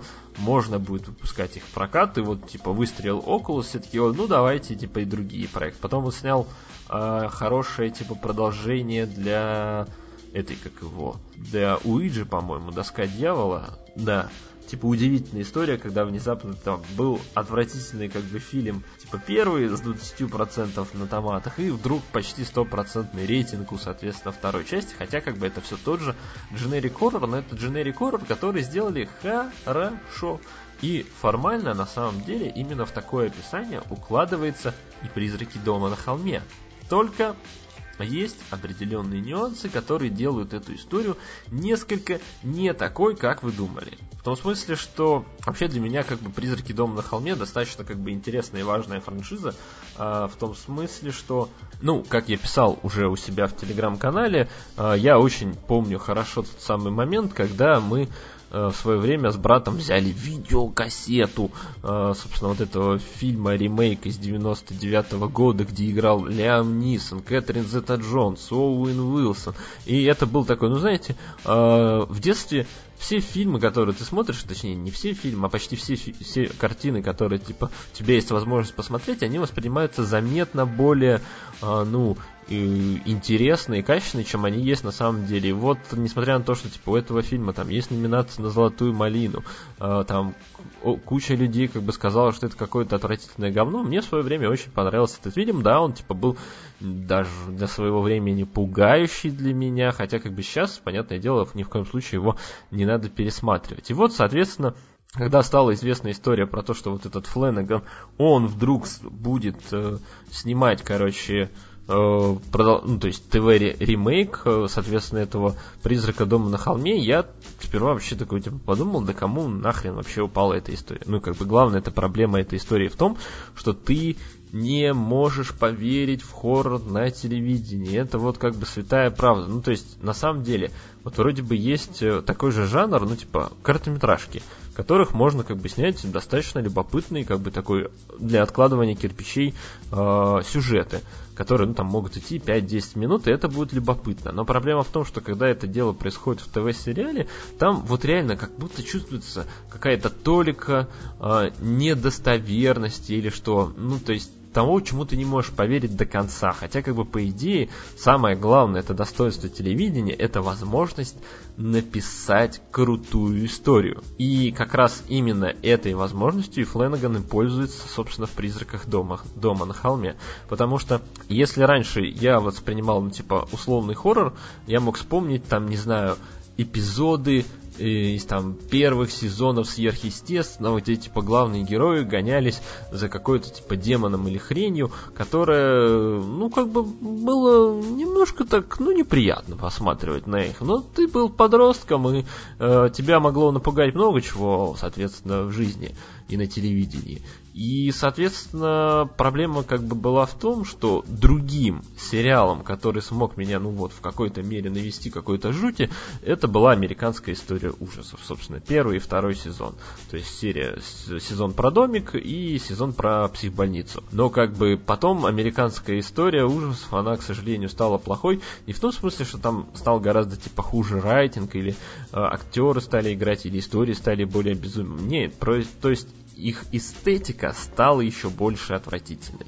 В том смысле, что я вот запустил, соответственно, четвертый сезон, который был связан с этим цирком, и там появлялся, короче, этот клоун-убийца, маньяк. Я, короче, понял, что нет, это слишком жутко, и это прям настолько меня выводит из зоны комфорта, что я не готов это смотреть.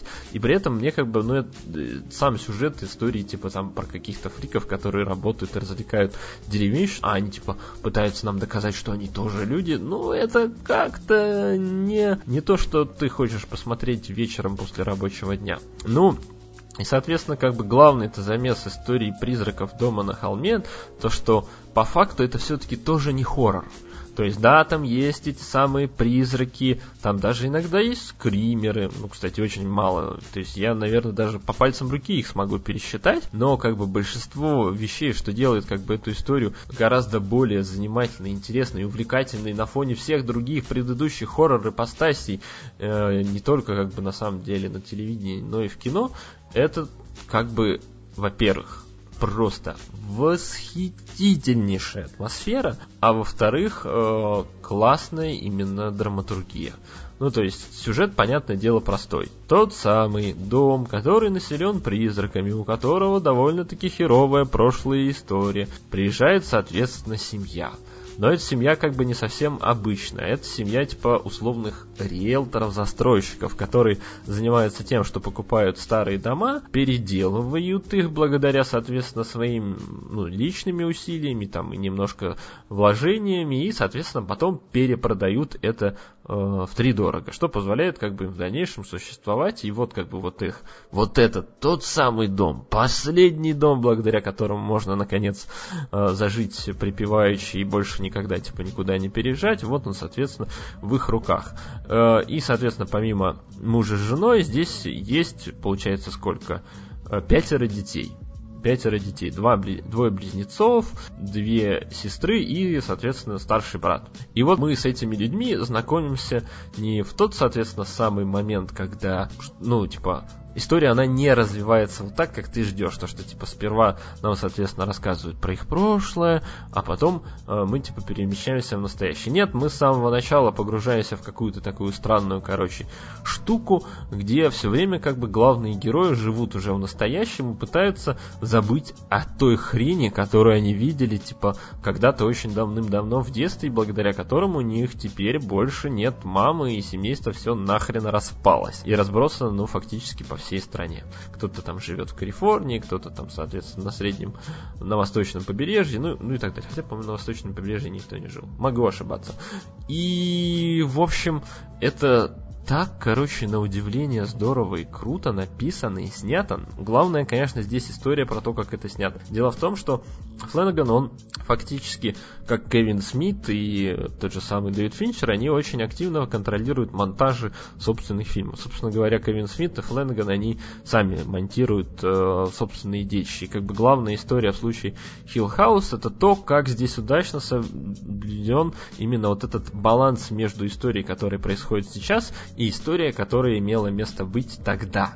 Эти самые переходы вот в ту, соответственно, сторону прошлого и обратно, это просто вот какая-то настоящая натуральнейшая конфетка. Особенно она достигает тут просто невероятнейшего масштаба, именно как раз-таки в шестой серии, где ребята начинают заниматься тем, что э, упраздняются в собственной, короче, крутизне. На самом деле, как бы история, когда сериал начинают, типа, снимать, короче, долгими длинными планами, ну, типа, она происходит по большей части такие, типа, слушайте, мы тут делаем как бы качественный контент, ну давайте заинтересуем зрителей еще больше. Давайте выпендримся и покажем, что мы вот вообще настолько, короче, крутые, что можем снять нашу историю и вот так. Ну, собственно, как сделал этот э, Сэм Исмейл э, в Мистере Роботе в третьем сезоне по-моему, это была пятая или шестая, пятая, по-моему, серия. По-моему, пятая.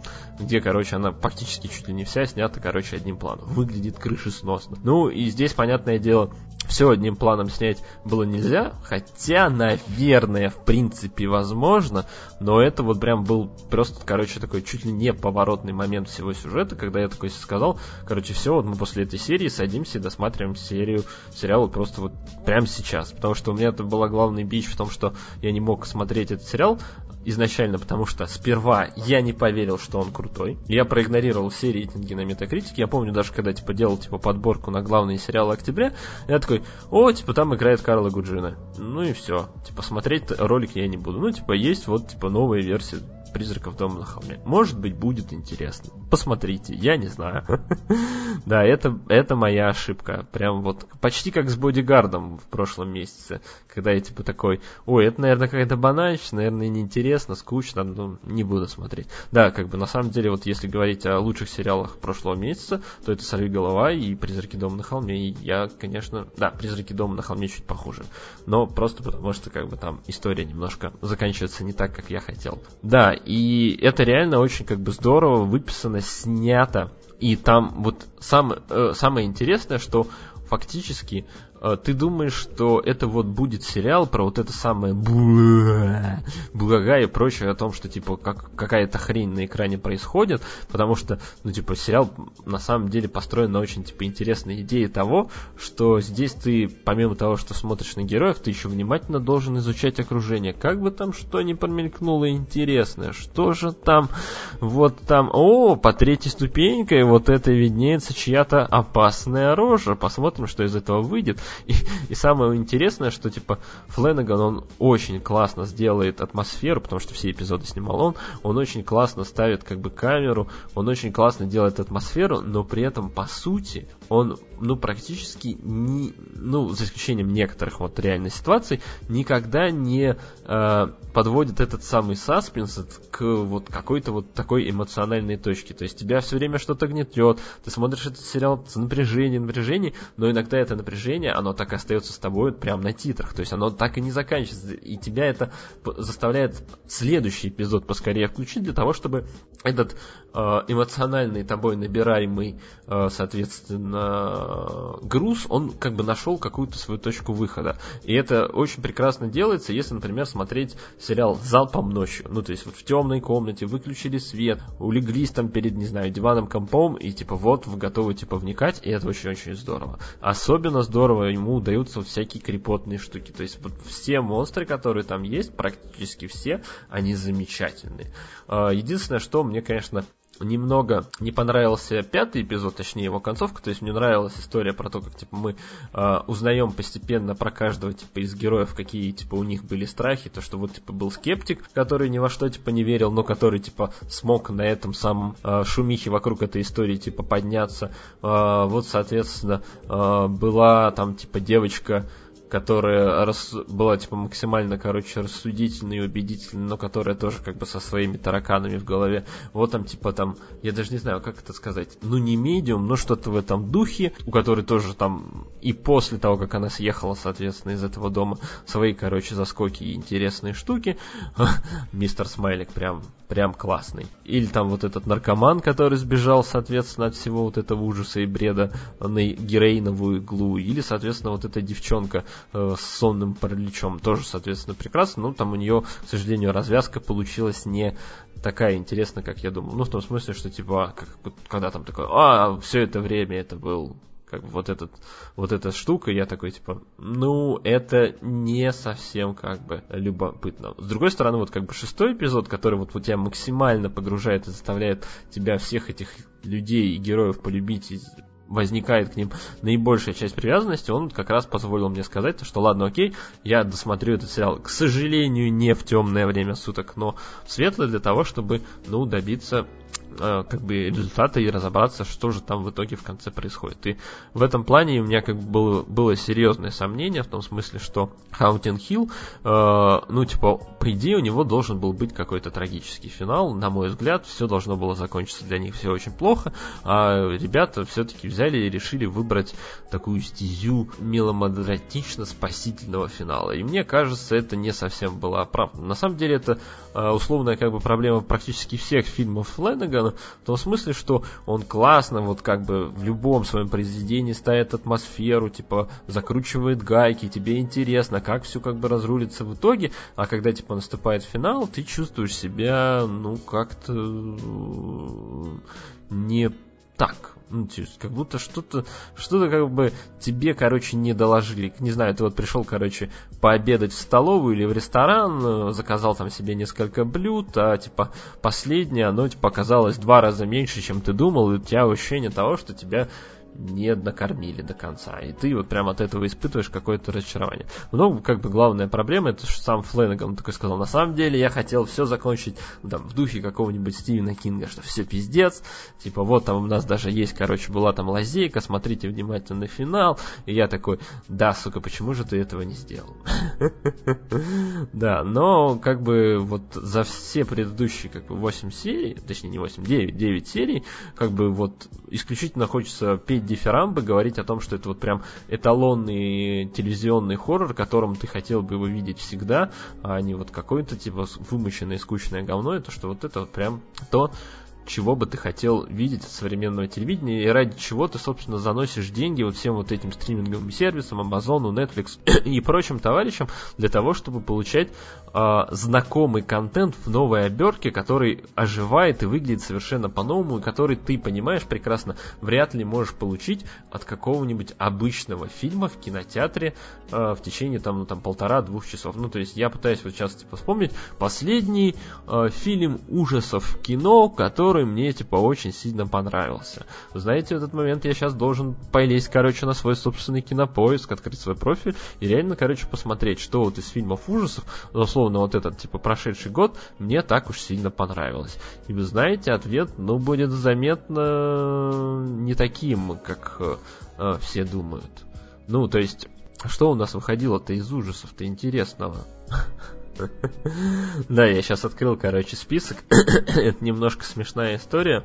В том смысле, что типа последним хоррором, которым типа я высоко оценил, является Хэллоуин, о котором мы поговорим как бы дальше. А, но фактически тем самым самым интересным фильмом ужасов, который я типа видел за этот год, ну является формально как бы тихое место, который все-таки чуть меньше хоррор, чем вот как бы мы вкладываем в, в том смысле, потому что это больше фан- напоминает именно как раз-таки фантастический триллер, а вот именно последним фильмом, который меня прям впечатлил, прям впечатлил вот именно в, в этом самом жанре, это фильм «Паранормальное», который как бы тоже больше именно относится к фантастике, но он работает, кстати, примерно по тем же самым лекалам, что и «Призраки дома на холме». То есть он рассказывает вот именно интересную семейную историю и крутится вокруг одной замечательной мысли о том, как важно быть услышанным, и чтобы ты, когда что-то говорил, тебя слушали, и, соответственно, ты тоже слушал. Он рассказывает о самом главном, о семейной связи. То же самое, как и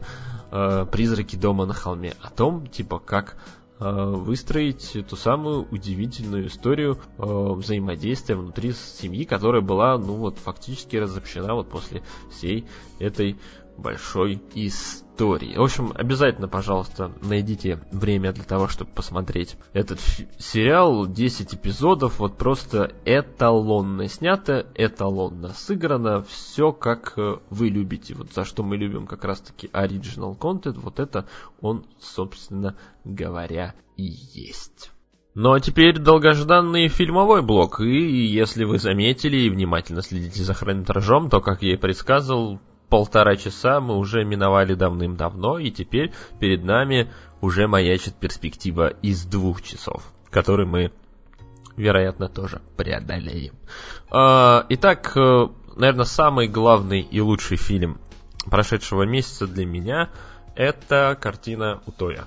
Та самая Утоя с Берлинского кинофестиваля, которую вроде как купили для российского проката, но почему-то до сих пор не выпустили в широкие кинотеатральные массы. Вместо этого мне удалось посмотреть это кино благодаря компании «Иное кино» и, соответственно, фестивалю северных стран, за что, конечно, большое-большое спасибо и их уже бывшему пиарщику Насте и, соответственно, кинотеатру «Аврора», который согласился этот самый фестиваль показывать. На самом деле я там смотрел много чего, в том числе ну как много чего, еще один фильм под названием «Зимние братья», который собрал довольно-таки много призов на кинофестивале в Лакарно, по-моему, если я ничего не путаю. Могу, конечно, ошибаться, но он, конечно, оказался слишком хитро выебанным для меня, простого парня, э, и поэтому я про него здесь ничего не буду говорить, потому что это, ну, просто невыносимо ужасное кино.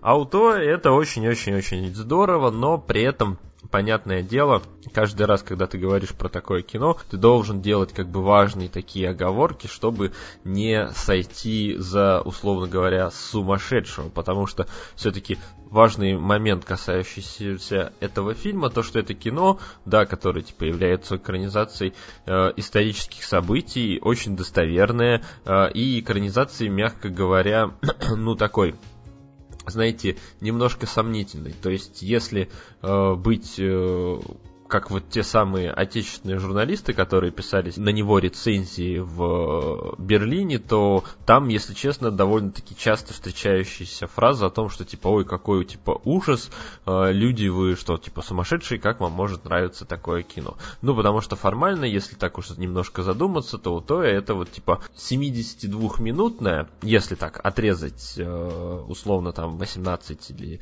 15 там сколько вводных минут, фактически 72-минутная пытка. Ну, в том смысле, что трудно, знаете ли, быть э, в какой-то степени проникнуться историей о том, что вот, типа, вы наблюдаете э, расстрел реально существующих людей. И, типа, больш, большую часть времени смотрите на экран, как э, на, там, не знаю, в бок э, уходящих героев иногда, типа, даже не видно толком. Местами, там, типа, режиссер занимается какой-то, э, ну, не знаю, манипуляцией со зрительскими эмоциями, которые, ну, типа, хороший постановщик никогда э, в нормальной картине не сделает, но как бы в этом и есть вся фишка как раз таки.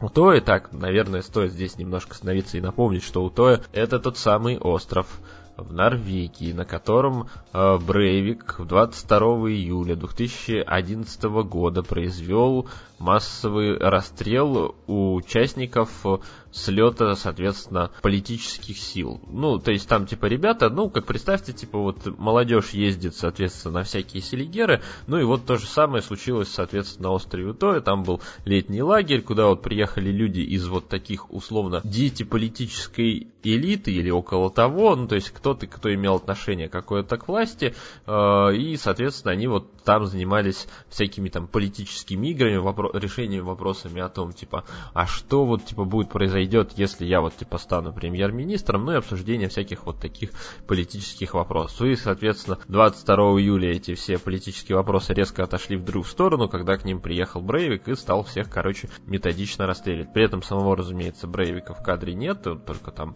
на периферии где-то там тенят в палатке или, соответственно, фигура такая на склоне, вскидывающая винтовку, но при этом кино невероятно, короче, страшное, держащее в напряжении, и э, ни в коем случае про него, знаете, нельзя так сказать, что, типа, это вот то самое, короче, кино-аттракцион, потому что, ну, как бы главная проблема, что, типа, у многих может сложиться впечатление людей, что это вот, знаете, как вот та самая монкюментари, которую вы смотрите, кино, снятое условно от первого лица, только здесь все-таки оператор, он именно оператор, а не какой-то, типа, из главных главных героев, а он вот просто как бы бегает молчаливо и наблюдает за вот этим всем ужасом, а ты вот просто такой сидишь и охреневаешь от того, как громко, оказывается, могут звучать выстрелы в зале кинотеатра и насколько все-таки это была ужасная трагедия. И, конечно, э, у Тою нужно всегда сравнивать э, с тем фильмом, который выпустил Netflix Пола Грингерса, который просто назывался 22 июля, и который, ну, вот реально меня в какой-то степени даже,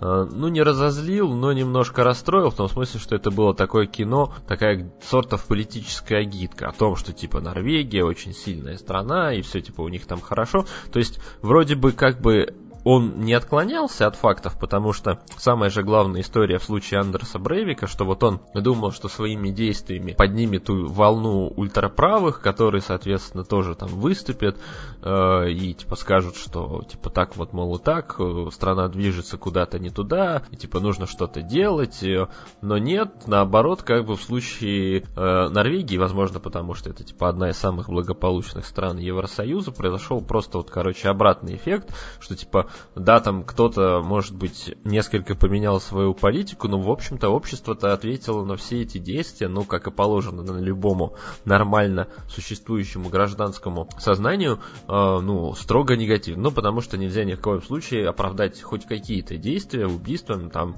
невинных людей. Э, тем более, если речь идет еще и о детях. Ну, и, разумеется, когда ты смотришь именно Утою, об этом всем как-то не думаешь. Ты просто вот ловишь именно вот этот самый момент ужаса, потому что на самом деле, ну, сейчас живем ну, в какое-то, ну, ужасное время на самом деле, не в том смысле, что нас, типа, поджидает, типа, пиздец на каждом, типа, шагу, что вот мы там можем оказаться где-то там, э, где нам не следует, и все для нас может кончиться очень плохо. Нет, я это имею в виду в том смысле, что мы все время находимся в окружении медиа, которое нам все время рассказывает о каких-то страшных трагедиях, которые там происходят, не знаю, на соседней улице, а, в другом городе, в другом стране. И у нас вот как-то вот это, знаете, механизм сопереживания, я давно, кстати, об этом задумался. По-моему, кстати, когда я писал второй чат, и речь шла об обсуждении фильма Сноудена, и в этом контексте, соответственно, фильма Citizen 4, документального, который рассказывал, ну, показывал, как все происходило на самом деле, и, соответственно, Сноуден с Оливера Стоуна с Левитом, где показывали э, все эти события с актерами, он почему-то казался мне более интересным, чем вот реальные события, потому что, как бы ты э, внезапно, ну, получал именно человеческое лицо, с которым ты мог себя ассоциировать. Глядя на то, как бы, как э, происходит э, ситуация, соответственно, в случае э, Сноудена реального, ты такой, ну, типа, он выберется. Здесь, как бы, попытка нагнать напряжение, она абсолютно, как бы, релевантна. Почему-то вот кино Оливера Стоуна ты погружаешься и таким вот образом проникаешься всем вот этим ужасом, который открылся ему. И также, собственно, происходит и в случае у Тоя, что ты вот следишь за одной вот, соответственно, главной героиней бедной, которая ищет там свою сестру, э, с которой она типа поссорилась, и она вот вынуждена постоянно перемещаться по острову, потому что площадь у него достаточно маленькая, и товарищ Брейк перемещ... мог там, на самом деле, если бы спецназ не приехал, э, наворотить как бы еще больше делов, но слава богу, как бы до этого все-таки не дошло. Но ну, в любом случае количество погибших, оно ну просто ужасно. И да, это вот не то кино, которое, знаете, типа ты такой вышел с него и такой сказал, а, класс, типа просто это обязательно пересмотрю еще. Нет, это вот хорошая типа попытка выйти из зоны комфорта и да, понять, э, точнее не понять, а да и, да, и понять и прочувствовать, типа что чувствовали э, и осознавали эти люди вот в этот момент. Это как, не знаю, первые три минуты по фильма «Цель номер один», где, короче, включены реальные звонки из башни торгового центра. Э, какой-то стороны это, типа, очень такой манипуляционный момент, а с другой стороны ты вот прекрасно понимаешь, почему вот, соответственно, Джессика Честей настолько вот весь оставшийся фильм целеустремленно идет к этому Бен Ладену для того, чтобы отправить, соответственно, в нужный момент туда людей, чтобы они там сделали свою работу. Ну, конечно, вот главная, наверное, проблема в случае у Тою, то, что она не оставляет перед тобой вот именно как раз того самого вывода, и за условным как раз таки выводом ты должен идти либо на Википедию, либо к фильму Полу Гринграсса, где, конечно, ну, выводы тоже как бы понятны, и на самом деле поданы-то они все хорошо, но именно то, что ты сам уже типа, додумываешь за там, режиссера, сценаристов, оно как бы работает заметно лучше. Но в любом случае, как именно такая экранизация пиздеца, это вот, конечно, просто эталонное кино, но, конечно, которое сложно рекомендовать кому-либо еще, потому что ну, это настоящим такое душераздирающее зрелище, и было, да, показательно, что когда, собственно, выступал консул, по-моему, норвежский или посол, я вот не знаю, как у них правильно называется, он вместо того, чтобы, типа, пожелать, знаете, как традиционно, типа, вступительное слово, там, какой-нибудь условный Долин, кинокритик, еще кто-нибудь выходит и говорит вступительную речь по поводу картины, о том, что вот, типа, вот, там, типа, это кино снял такой-то, такой-то человек, он, и в конце, типа, желает приятного просмотра, он вместо этого пожелал интересного просмотра, и да, был прав, это было очень интересно, хотя, конечно, люди хлопали очень так сдержанно, потому что, ну, всех, конечно, к концу, типа, пришибло, и я уверен, что много кто сказал, что типа нет, ни в коем случае это такой страх, ужас, такое типа кино смотреть и снимать ни в коем случае нельзя. Хотя на самом деле, на самом деле, а кино, которое ни в коем случае нельзя снимать, я бы таким фильмом назвал картину «Звезда родилась». Да, мы сегодня пройдемся довольно-таки обширно, но как пару, конечно же, лент немножко проигнорируем, потому что, ну, не настолько уж сильно не оставили след в моем сознании, но вот фильм «Звезда родилась» это вот как раз тот самый случай, когда кто-то блять, облажался. Что-то во вселенной пошло совсем-совсем, короче, не так,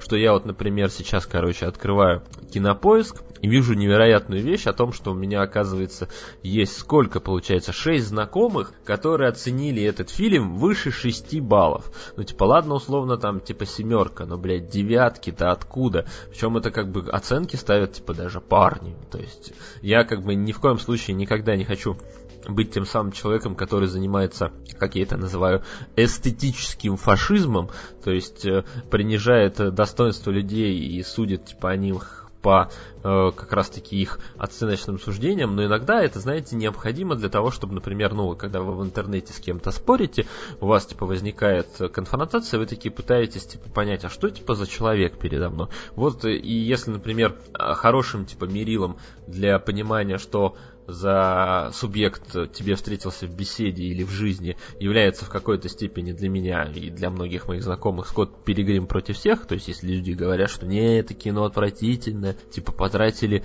два часа своей жизни ни на что, то как бы очевидно, что у вас нет общих точек соприкосновения, и вот в случае, если кто-то говорит, что вот фильм «Звезда родилась» это потрясающее кино, Этих людей тоже, наверное, не стоит особо прислушиваться к их мнению.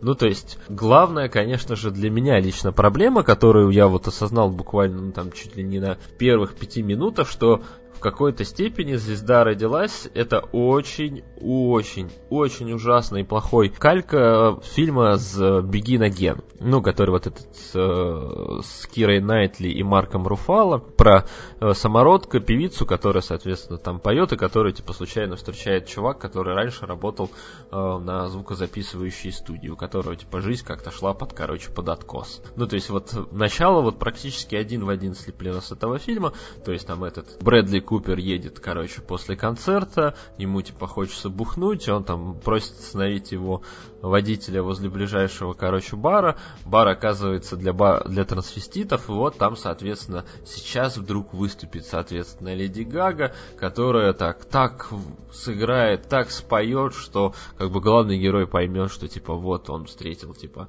настоящую звезду, и она пробудет в нем. Дальше даже предполагать не надо, что произойдет. Дальше будет скучная и предсказуемая ебанин. Причем Самая главная проблема, что вот это тот самый случай, когда типа выходит картина, которая паразитирует на всех вот этих ужасных вещах, не оригинальная.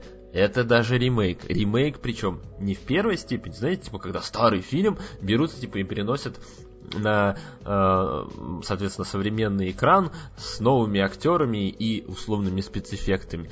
Нет, сука, это ремейк в четвертой, блядь, степени, потому что есть уже четыре версии этого фильма «Звезду родилась», которые абсолютно в современном, как раз-таки, том самом мире Ванштейн-Гейта не должны просто существовать. Ну, то есть, единственная радость за этот фильм – это режиссура Брэдли Купера. Но режиссура Брэдли Купера, которая, знаете, касается исключительно э, концертных моментов. То есть вот все истории, когда типа Брэдли Купер там играет со своей группой, или они, соответственно, поют перед огромной, короче, толпой на там стадионах, это вот прям отличненько смотрится замечательно. Эти треки прям можно с удовольствием оставить у себя типа на плеере и радоваться жизни. Но все, что происходит между ними, это просто невыносимо невыносимая, банальнейшая, ужаснейшая хрень. И самое дурацкое, что я вот, если честно, вот вообще абсолютно не понимаю, откуда у данной картины, ну, такие большие сборы. Возможно, конечно, это связано с тем, что у Леди Гага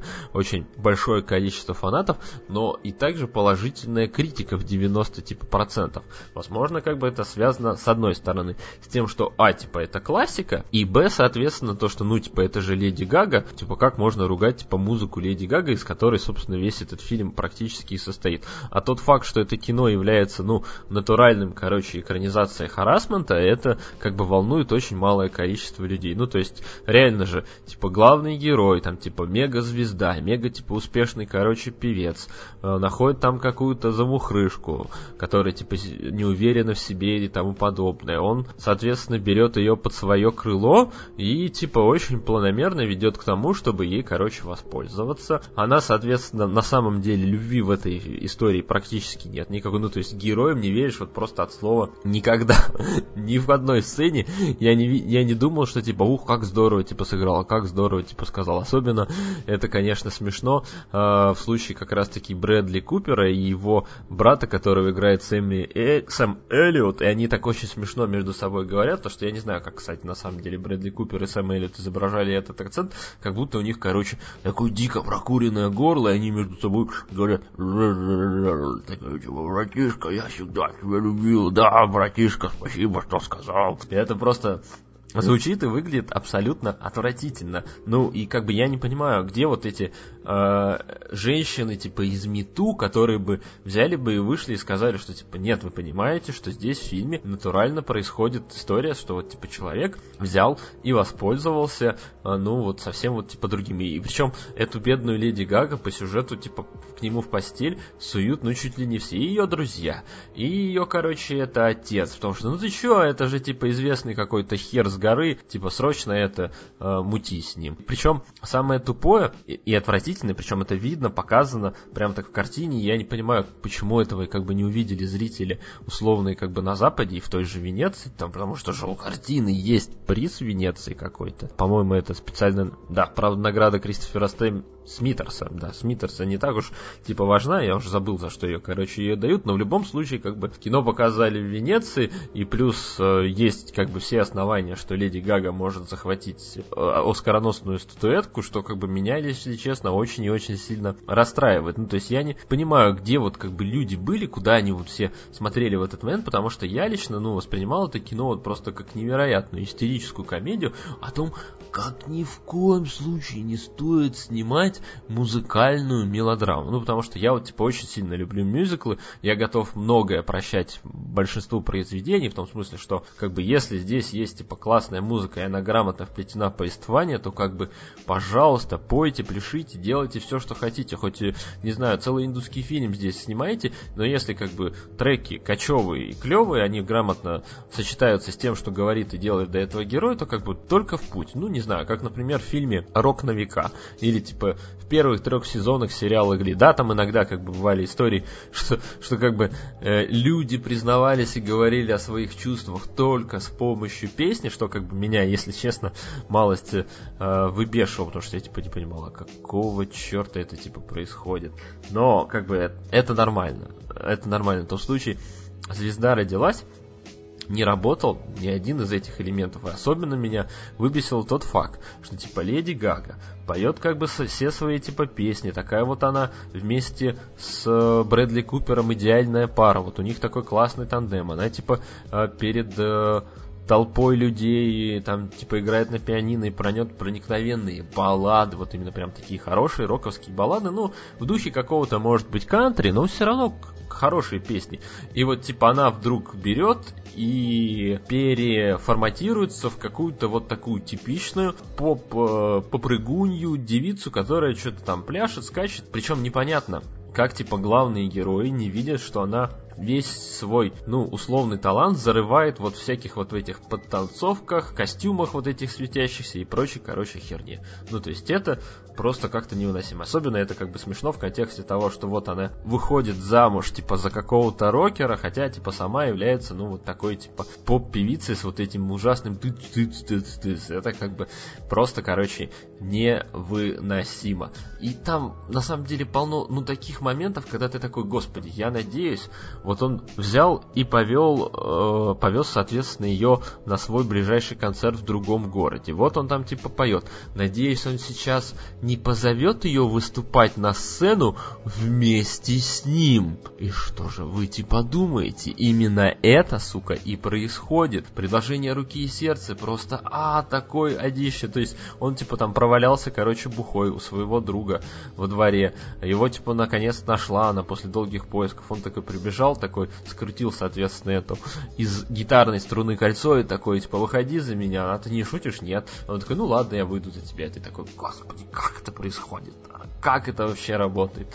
Ну, то есть, такое кино, на самом деле, не должно выходить и существовать в современном Голливуде. Потому что оно вот нагло просто плюет на все, короче, вот эти устои, того, что типа как не должны строиться отношения обычного человека и звезды, который давит на этого самого человека и харасит. И уж точно э, благодаря вот тем уникальным сценарным решениям, которые проводятся в этом фильме, уж точно такое кино тоже не должно существовать. Ну просто это было невероятно невыносимо и отвратительно. Если бы я, конечно, целых два часа не ржал, как конь над некоторыми моментами, то, конечно, это было бы э, записано мной как типа самый худший просмотр фильма за, соответственно, весь этот месяц, но, слава богу, были в этом промежутке еще картины похуже. Правда, например, если рассматривать, ну, знаете, вот этот блок музыкально-боепичный, мы вот так, соответственно, я решил так продвинуться и объединить сразу же несколько картин, потому что вот следующий у меня фильм, про который я, типа, хотел бы поговорить, это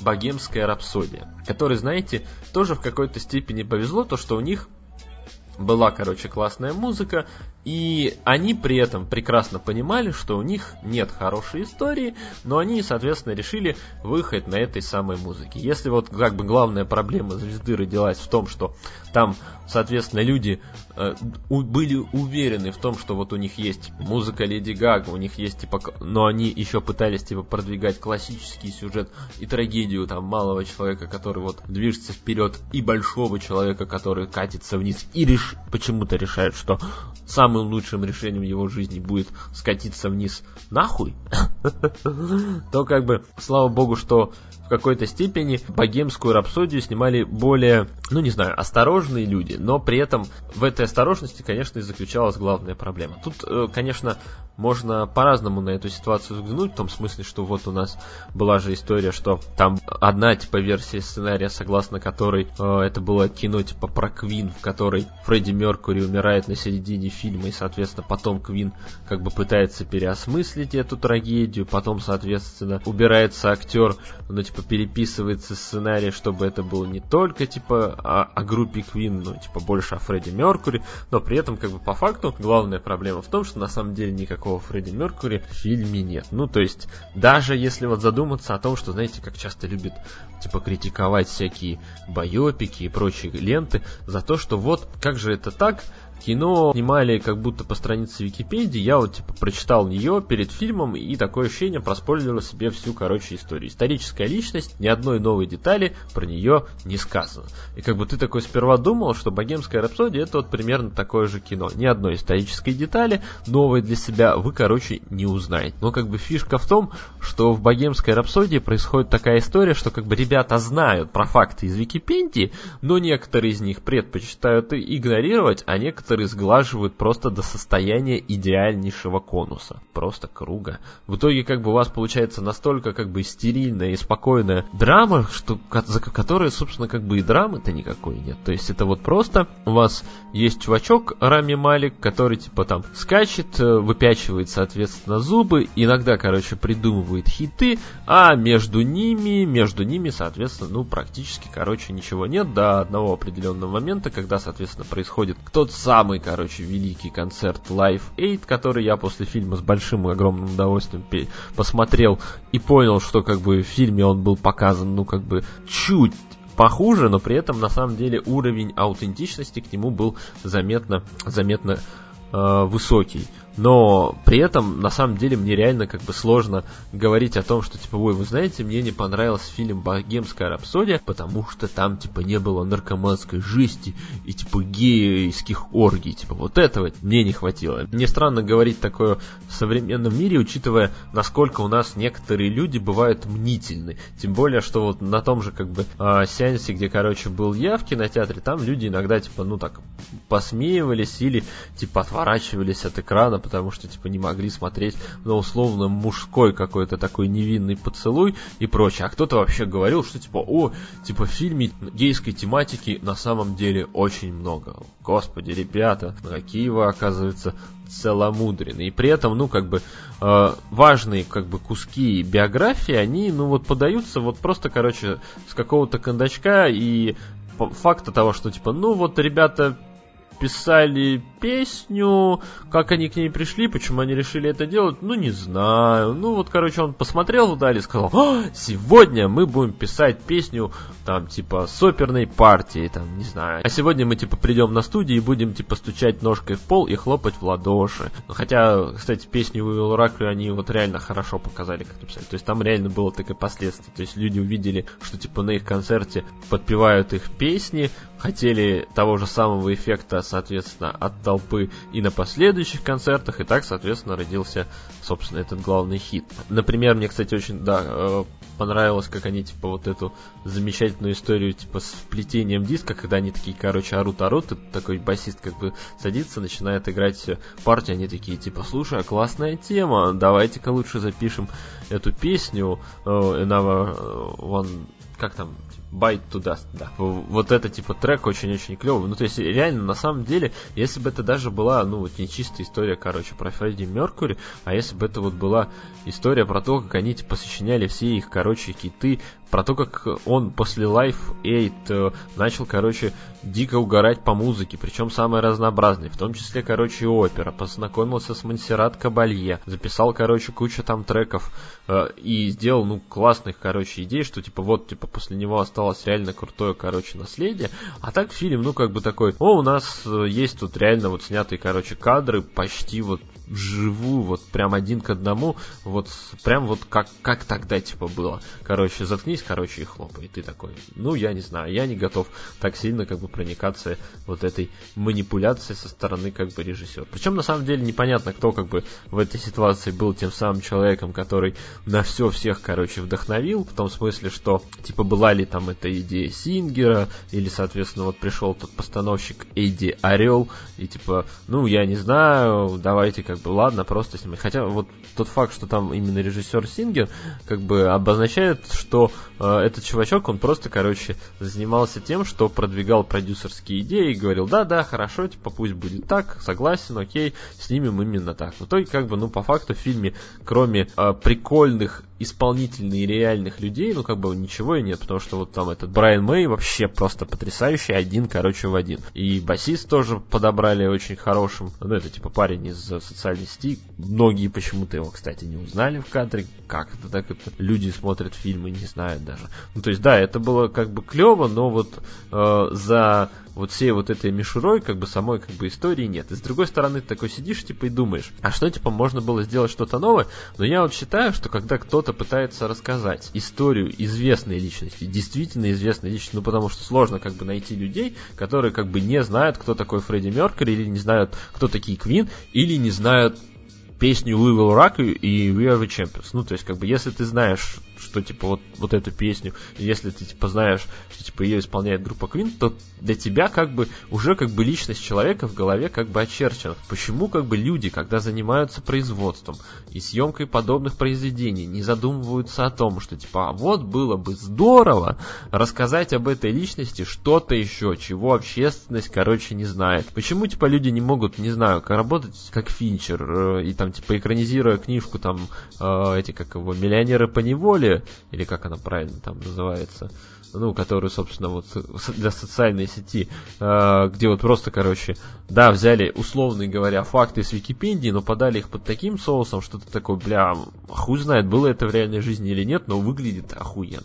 Ну, понятное дело, почему. Потому что Никто не Финчер. Финчер у нас и Соркин только один. И это, конечно, грустно. Точно так же, как грустно люди, просто кричащие «Браво!» богемской рапсодии. Ну, просто я, я, я, конечно, понимаю, что э, большинство людей, ну вот это же произведение чисто массового кинематографа, примерно так же, как «Звезда родилась». Просто как бы у условно определенной категории э, зрителей существует, как бы, знаете, такое сопротивление, когда если ты насмотрен, если ты относишься к кино, ну, достаточно требовательно, то ты, понятное дело, и звезду родилась, не воспримешь, и, соответственно, и богемская рапсодия будешь немножко настроен плохо. А с другой стороны, типа, ну, богемская рапсодия, ну, красиво, типа, снято, ну, острых углов, типа, нет. Ну, любимый, как бы, саундтрек каждого известной партии и песни, и ты такой, как бы, приходишь, ну, в принципе, да, нормально. Но, понятное дело, что в какой-то степени хотелось бы, чтобы, там, не знаю, в Голливуде светлого будущего такие фильмы выходили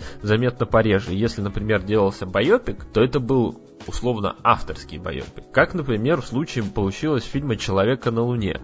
То есть, э, да, это типа кино, которое снял Шазел, которое в его фильмографии, получается, это уже третий его фильм. Ну да, «Одержимость», «Ла Ла Ленд», ну то есть, по идее, есть еще какая-то там самая первая работа, которую видела очень мало людей. И, в общем, вот, как бы человек снимает вроде, ты такой думаешь, о, это, блядь, фильм для Universal, душный, короче, типа байопик, не по его сценарию, да наверняка, типа, ничего интересного всей этой штуки не получится, а вот на самом деле, даже если ты, типа, экранизируешь условную как раз-таки Википедию, даже если там ты находишься вот там на какой-то в случае, не знаю, страницы э, истории, где ты типа не можешь там игнорировать факты, оказывается, на самом деле нет, возможно, вполне себе снять классное, любопытное кино, где ты, кстати, те самые же факты в некоторых ситуациях будешь мягко посылать нахер и говорить, ну типа все же знают про эту историю, зачем ее показывать в кино? И вот так, собственно, и получается фильм «Человек на Луне». А, немножко кино непонятное, в который ты знаешь, из которого знаешь, если ты типа выйдя из кинотеатра задумываешься, немножко о нем, ты э, не сможешь для себя точности как бы определить, э, является, ну, вот это кино именно экранизацией жизни вот того самого человека, который вот, ну, то есть того самого Нила Амстронга, который, типа, сошел на Луну и, соответственно, сказал ту самую замечательную фразу про, типа, там, это, типа, шаг маленький для человека и, типа, огромный скачок для всего, типа, человечества. Да, типа, это немножко другое кино, но оно при этом живое, и оно настоящее, и что самое главное, оно авторское. Я слабо себе представляю, что вот, например, если бы пришел какой-нибудь, ну, условный, не знаю, Нолан, ну, кстати, вот насчет Нолана не уверен, но там, типа, Спилберг, кто там еще, не знаю, Ридли Скотт, еще ну там, или какой-нибудь молодой постановщик, ну тоже не знаю, Марк Фленнеган, там, не знаю, этот э, Вингард, э, еще кто-нибудь, что вот пришли типа все вот эти товарищи, и они бы сняли точно такой же фильм. Да не в жизнь, конечно же, а вот у Шазела вот именно такое вот кино, такое трясущаяся болванка, клаустрофобия, полная того и отчаяния и ужаса того вот перед бескрайней, короче, глубиной космоса, которая на самом деле тебя, знаешь, пугает в меньшей степени, потому что ты сам глубоко внутри, как бы мертв и пуст, и э, тебя тоже самого разъедает, короче, чернота, потому что жизнь, как бы, она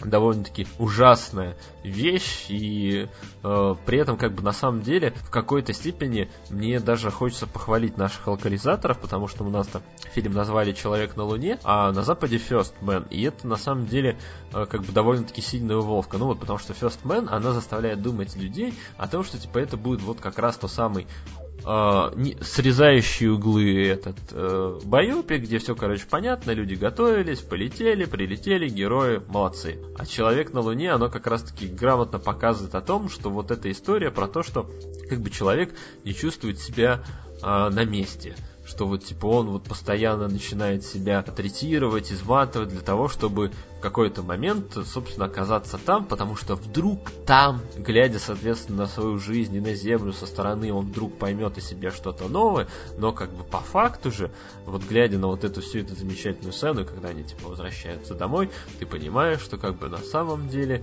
он понял, что как бы и там все плохо, и здесь тоже не очень хорошо. Но здесь как бы есть люди, которыми тебя что-то связывает, ты типа, ну, все-таки надо как-то за них цепляться. Хотя, конечно, по ходу повествования там возникает очень много бывает вопросов о том, типа, как они между собой, типа, законнектились изначально, что, типа, было в этом, соответственно, Ниле, и что, типа, было вот, соответственно, в его жене, что они вот вместе как-то так взяли и прожили, потому что большую часть времени Райан Гослинг играет самого себя из фильма Only God Forgives, потому что что он типа ходит, э, немногозначительно типа так ухмыляется, а в основном большую часть времени это типичный такой аутист, а, аутентичный, нет, не аутентичный, а а, аутичный, аутичный, да, Райан Гослинг не от, не от мира сего, которому вот только разве что на Луне. Вроде бы самое место, но и он там на самом деле себя чувствует как-то не очень сильно большой тарелки. Ну, то есть мне понравилось это размышление, понравилась это вот эта история, снято все как бы причем замечательно, особенно здорово, что вот тебя все время держат в таком как бы состоянии того, что в любой момент как бы произойдет какая-то херня, и ты все время находишься вот в каком-то типа технике, которая все время, короче, людей подводит, люди, короче, погибают, и ты как бы про главных героев тоже в какой-то момент начинаешь думать, что вот они вот тоже как бы взорвутся. И потом, соответственно, из этой тесноты вы оказываетесь на Луне, которая совершенно прекрасно и красиво снята, и чувствуешь себя в этот момент, ну, как-то, э, как будто, не знаю, обрел какую-то э, зрительскую свободу. Очень-очень здорово, мне понравилось это кино, хотя, конечно, не без греха. Ну, но я бы сказал, что я на все недостатки закрыл спокойно, типа, глаза, потому что, ну, они были такие, не сильно существенные и вполне э, спокойно позволяющие наслаждаться данным произведением. Не знаю, правда, насчет это, как его там вот условных актерских номинаций, то есть для того же Гослинга или Фой, э, особенно для Гослинга, на статуэтку он, он уж точно вряд ли будет претендовать, потому что, ну, не как бы не такое это все-таки немножко кино. Операторская работа замечательная, и композитор тоже очень много всяких прикольных штук там в кино понавставлял. А теперь у нас внезапно ожившая классика. На самом деле мы как-то вот плавно, как с темы «Звезды родились» подняли, так что-то как-то немножко и не сходим с нее, но вот это та самая, короче, история, когда внезапно я оказался на сеансе фильма, который вот просто ни в каком случае изначально не планировал смотреть. Фильм этот называется Хэллоуин, да, и, конечно, тот факт, что я на него пошел, является исключительно результатом влияния только определенного количества людей, которые как бы сходили, поставили ему хорошую оценку и сказали мне, что, чувак, на самом деле тебе не нужно смотреть предыдущие почти сколько там. Вот я типа говорил, что там 7 фильмов, а на самом деле их там чуть типа, не почти 10. И как на самом деле имеет значение в их случае только один с половиной. То есть как бы первый и условно второй. Хотя, конечно, история вот как бы Хэллоуин это вот просто важнейшая как бы веха в, в, кинодельческой истории всего Голливуда, в том смысле, что вот это кино, которое вот в 1978 году, то есть 40 лет назад, породило тот самый жанр хоррора. Точнее, не хоррора, а именно слэшера про людей, подростков, которые типа становятся той самой э, жертвой именно неизвестного зла, которого вот никак не убить, не погубить и ничего, короче, с ним не сделать. И снял его еще тот самый старичок Карпентер, которому мы благодарны не только, соответственно, за Хэллоуин, но и за нечто, но и за по-моему, это как его, они типа среди нас, он, по-моему, тоже снимал, из-за, соответственно, по-моему, да за много, короче, всем мы благодарны. Вообще великий, короче, дед, э, множество всего сделал для нашего кинематографа, вообще отличный чувак. Но единственная, короче, проблема, что Хэллоуин 1978 года ни в коем случае на самом деле смотреть не стоит, потому что это просто какая-то невыносимая, короче, комедия э, в современном мире. И это, конечно, проблема, наверное, больше времени, в том смысле, что вот мы часто любим говорить, что вот классическое кино это типа так здорово, так интересно, но проблема как раз таки классического кино заключается в том, что оно иногда эту самую проверку временем не выдержит. То есть оно оставило важнейший след, ты его видел во множестве картин до этого, и когда ты, собственно, добираешься до оригинала, тебе кажется, что тебя, короче, обманули. Ну вот, э, я об этом писал в Твиттере, это причем активно ретвитнула часть людей, потому что я вдруг рассказал, оказывается, целую истину открыл людям, обычным обывателям, потому что большинство из нас с жанром слэшером знакомы каким образом? Благодаря, разумеется, франшизе Крик. А Крик, который снимал Уэс Крейвен, был в свое время постмодерническим как раз-таки слэшером, ярко высмеивающим все вот эти истории про э, убийцу э, и типа подростковое сообщество, которое они, э, соответственно, терроризируют. Ну, имеется в виду, они это убийцы, потому что ну, в первой части там их было несколько, но, по-моему, кстати, и во второй, или, или нет, что в первой был один убийца, а во второй уже было несколько убийц. Да, и причем было там показательно, кстати, что все время эти убийцы были какими-то киноманами, да. Ну и плюс дополнительно, соответственно, над жанром слэшера подиздевались и сама серия Хэллоуин, ну потому что как иначе воспринимать все эти истории про э, серию, где там э, Майкл Майерс там типа выживает в каких-то невероятных условиях или где там типа в его доме устроили соответственно реалити-шоу с трансляцией в интернет, и он там убивает каких-то, короче, негров. Ну, как бы, чего, чего, почему, кто все это сделал, кто типа позволил существовать подобному, короче, произведению. А, да, и, соответственно, показательно, что в том же самом Крике, э, да, там были, соответственно, убийцы киноманы, и проблема еще в том, что тот же самый Крик активно высмеивали, соответственно, во франшизе э, очень страшное кино. Ну, во всяком случае, в первых двух-трех ну, не знаю, в третий я уже помню плохо, на самом деле. А вот первый, да, второй там это прям активно очень происходило. И, мягко говоря, после этого, когда ты смотришь такой, как бы, оригинал про подростков, которых, типа, ну, убивают почем зря, а полиция не делает вообще ничего, ну, это как, прям какой- какой-то кошмар просто настоящий. Особенно для людей, которые любят смотреть кино с позиции, типа, так не бывает. Ну, то есть я все-таки последнее время стараюсь, как бы, держать при себе э, мысли об этом и такой, ну, ладно, типа, фильм, как бы, снимались в такое время, но как бы то, как работает логика вот именно в первом Хэллоуине, это просто клоун, просто караул. Да, особенно, когда он там, типа, терроризировал бедную Джимми Ли Кертис, выглядывая из окна, там, типа, из-за машины, из-за изгороди, ну, просто парень, которого трудно не срисовать и не позвонить в полицию. Да, и как бы вот внезапно выходит Хэллоуин новой версии 2018 года, который снимает Дэвид Гордон Грин, который, типа, все ждали, что это, типа, фильм от режиссера Ананасовый экспресс сижу курю, и все вот как-то большинство людей все-таки не знают, что это чувак, он на самом деле обладает там несколькими наградами с того же самого Венец... Нет, даже не с Венецианского фестиваля, вру. Типа награда от Берлинского кинофестиваля, Серебряный медведь за лучшую режиссерскую работу. И этот вот чувак, он очень на самом деле тяготеет к такой, знаете, тягущей, короче, драме. И он вдруг вот соглашается на такой дженерик, такой ужасный проект, который, ну, по идее, не должен был быть сильно интересен массам и мог и не мог получиться э, как раз-таки захватывающим и любопытным, о чем бы я, вот, например, мог бы говорить такое вот продолжительное время. Но по факту Дэвида Гордона Грина вот получается,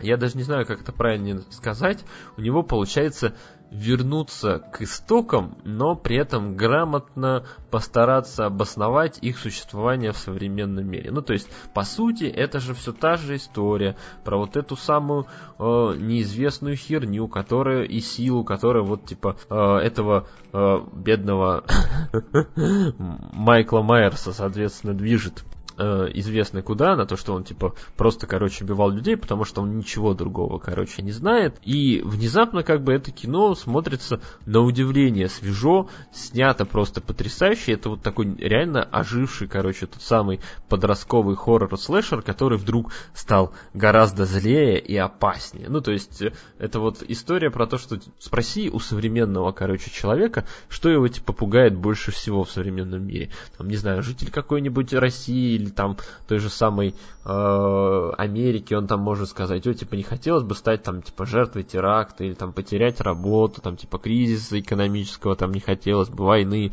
и все такое. А на самом деле, как бы, иногда вот это самое лицо ужаса, оно может быть, э, ну, совсем-совсем другим, и оно вот может быть неостановимым, неутомимым, и вот просто каким-то вот, я даже не знаю, его трудно на самом деле описать, и в какой-то степени трудно даже объяснить для себя, почему ты там испытываешь мурашки от какого-то вот немножко торчер пор, потому что, ну, реально там есть некоторые сцены, которые достаточно э, жестокие, но как бы в которых вот заложен, ну, я даже не знаю, трудно сказать это смысл, но именно вот что-то невероятное. Ну, то есть это вот кино, ожившая классика, которая на самом деле при этом является не только классикой, но и подтверждением того факта, что некоторые э, хорроры, они типа могут существовать в переосмысленном виде в современной, как раз таки в современных кинотеатрах. И вполне неплохо и успешно идти. Но, разумеется, на это кино ни в коем случае не стоит идти э, в дубляже, потому что у него дубляж, судя по субтитрам, полное, короче, говнище, а в оригинале там очень много клевых таких типа шуточек, э, и само кино снято довольно-таки очень здорово, и Дэвид Гордон Грин достаточно классный чувачок, я бы за его карьерой обязательно последил, наверняка ему в ближайшей перспективе не только по идее, берлинский медведь грозит, но и что-то еще более интересное. Если он, конечно, согласится на что-то любопытное. Сейчас у него, по-моему, никаких э, любопытных проектов не назначено. Хотя вот он как раз вроде собирается вернуться к истокам и снять, например, э, фильм, где играет Сет Роген, э, Марк Руфало и Логан Лерман. А называется фильм Newsflash. Интересно, интересно, любопытно статус подготовка к съемкам. Да, а еще он почему-то, кстати, назначен как постановщик для ленты Friday Night Lights. Ну, это, наверное, какая-то старая инфа, но это, короче, был такой сериал клевенький про американский футбол. Мне его знакомые активно рекомендуют. Я вот все хочу начать. Он вроде даже есть на Амазоне. В общем, Hello, да, это отличное кино.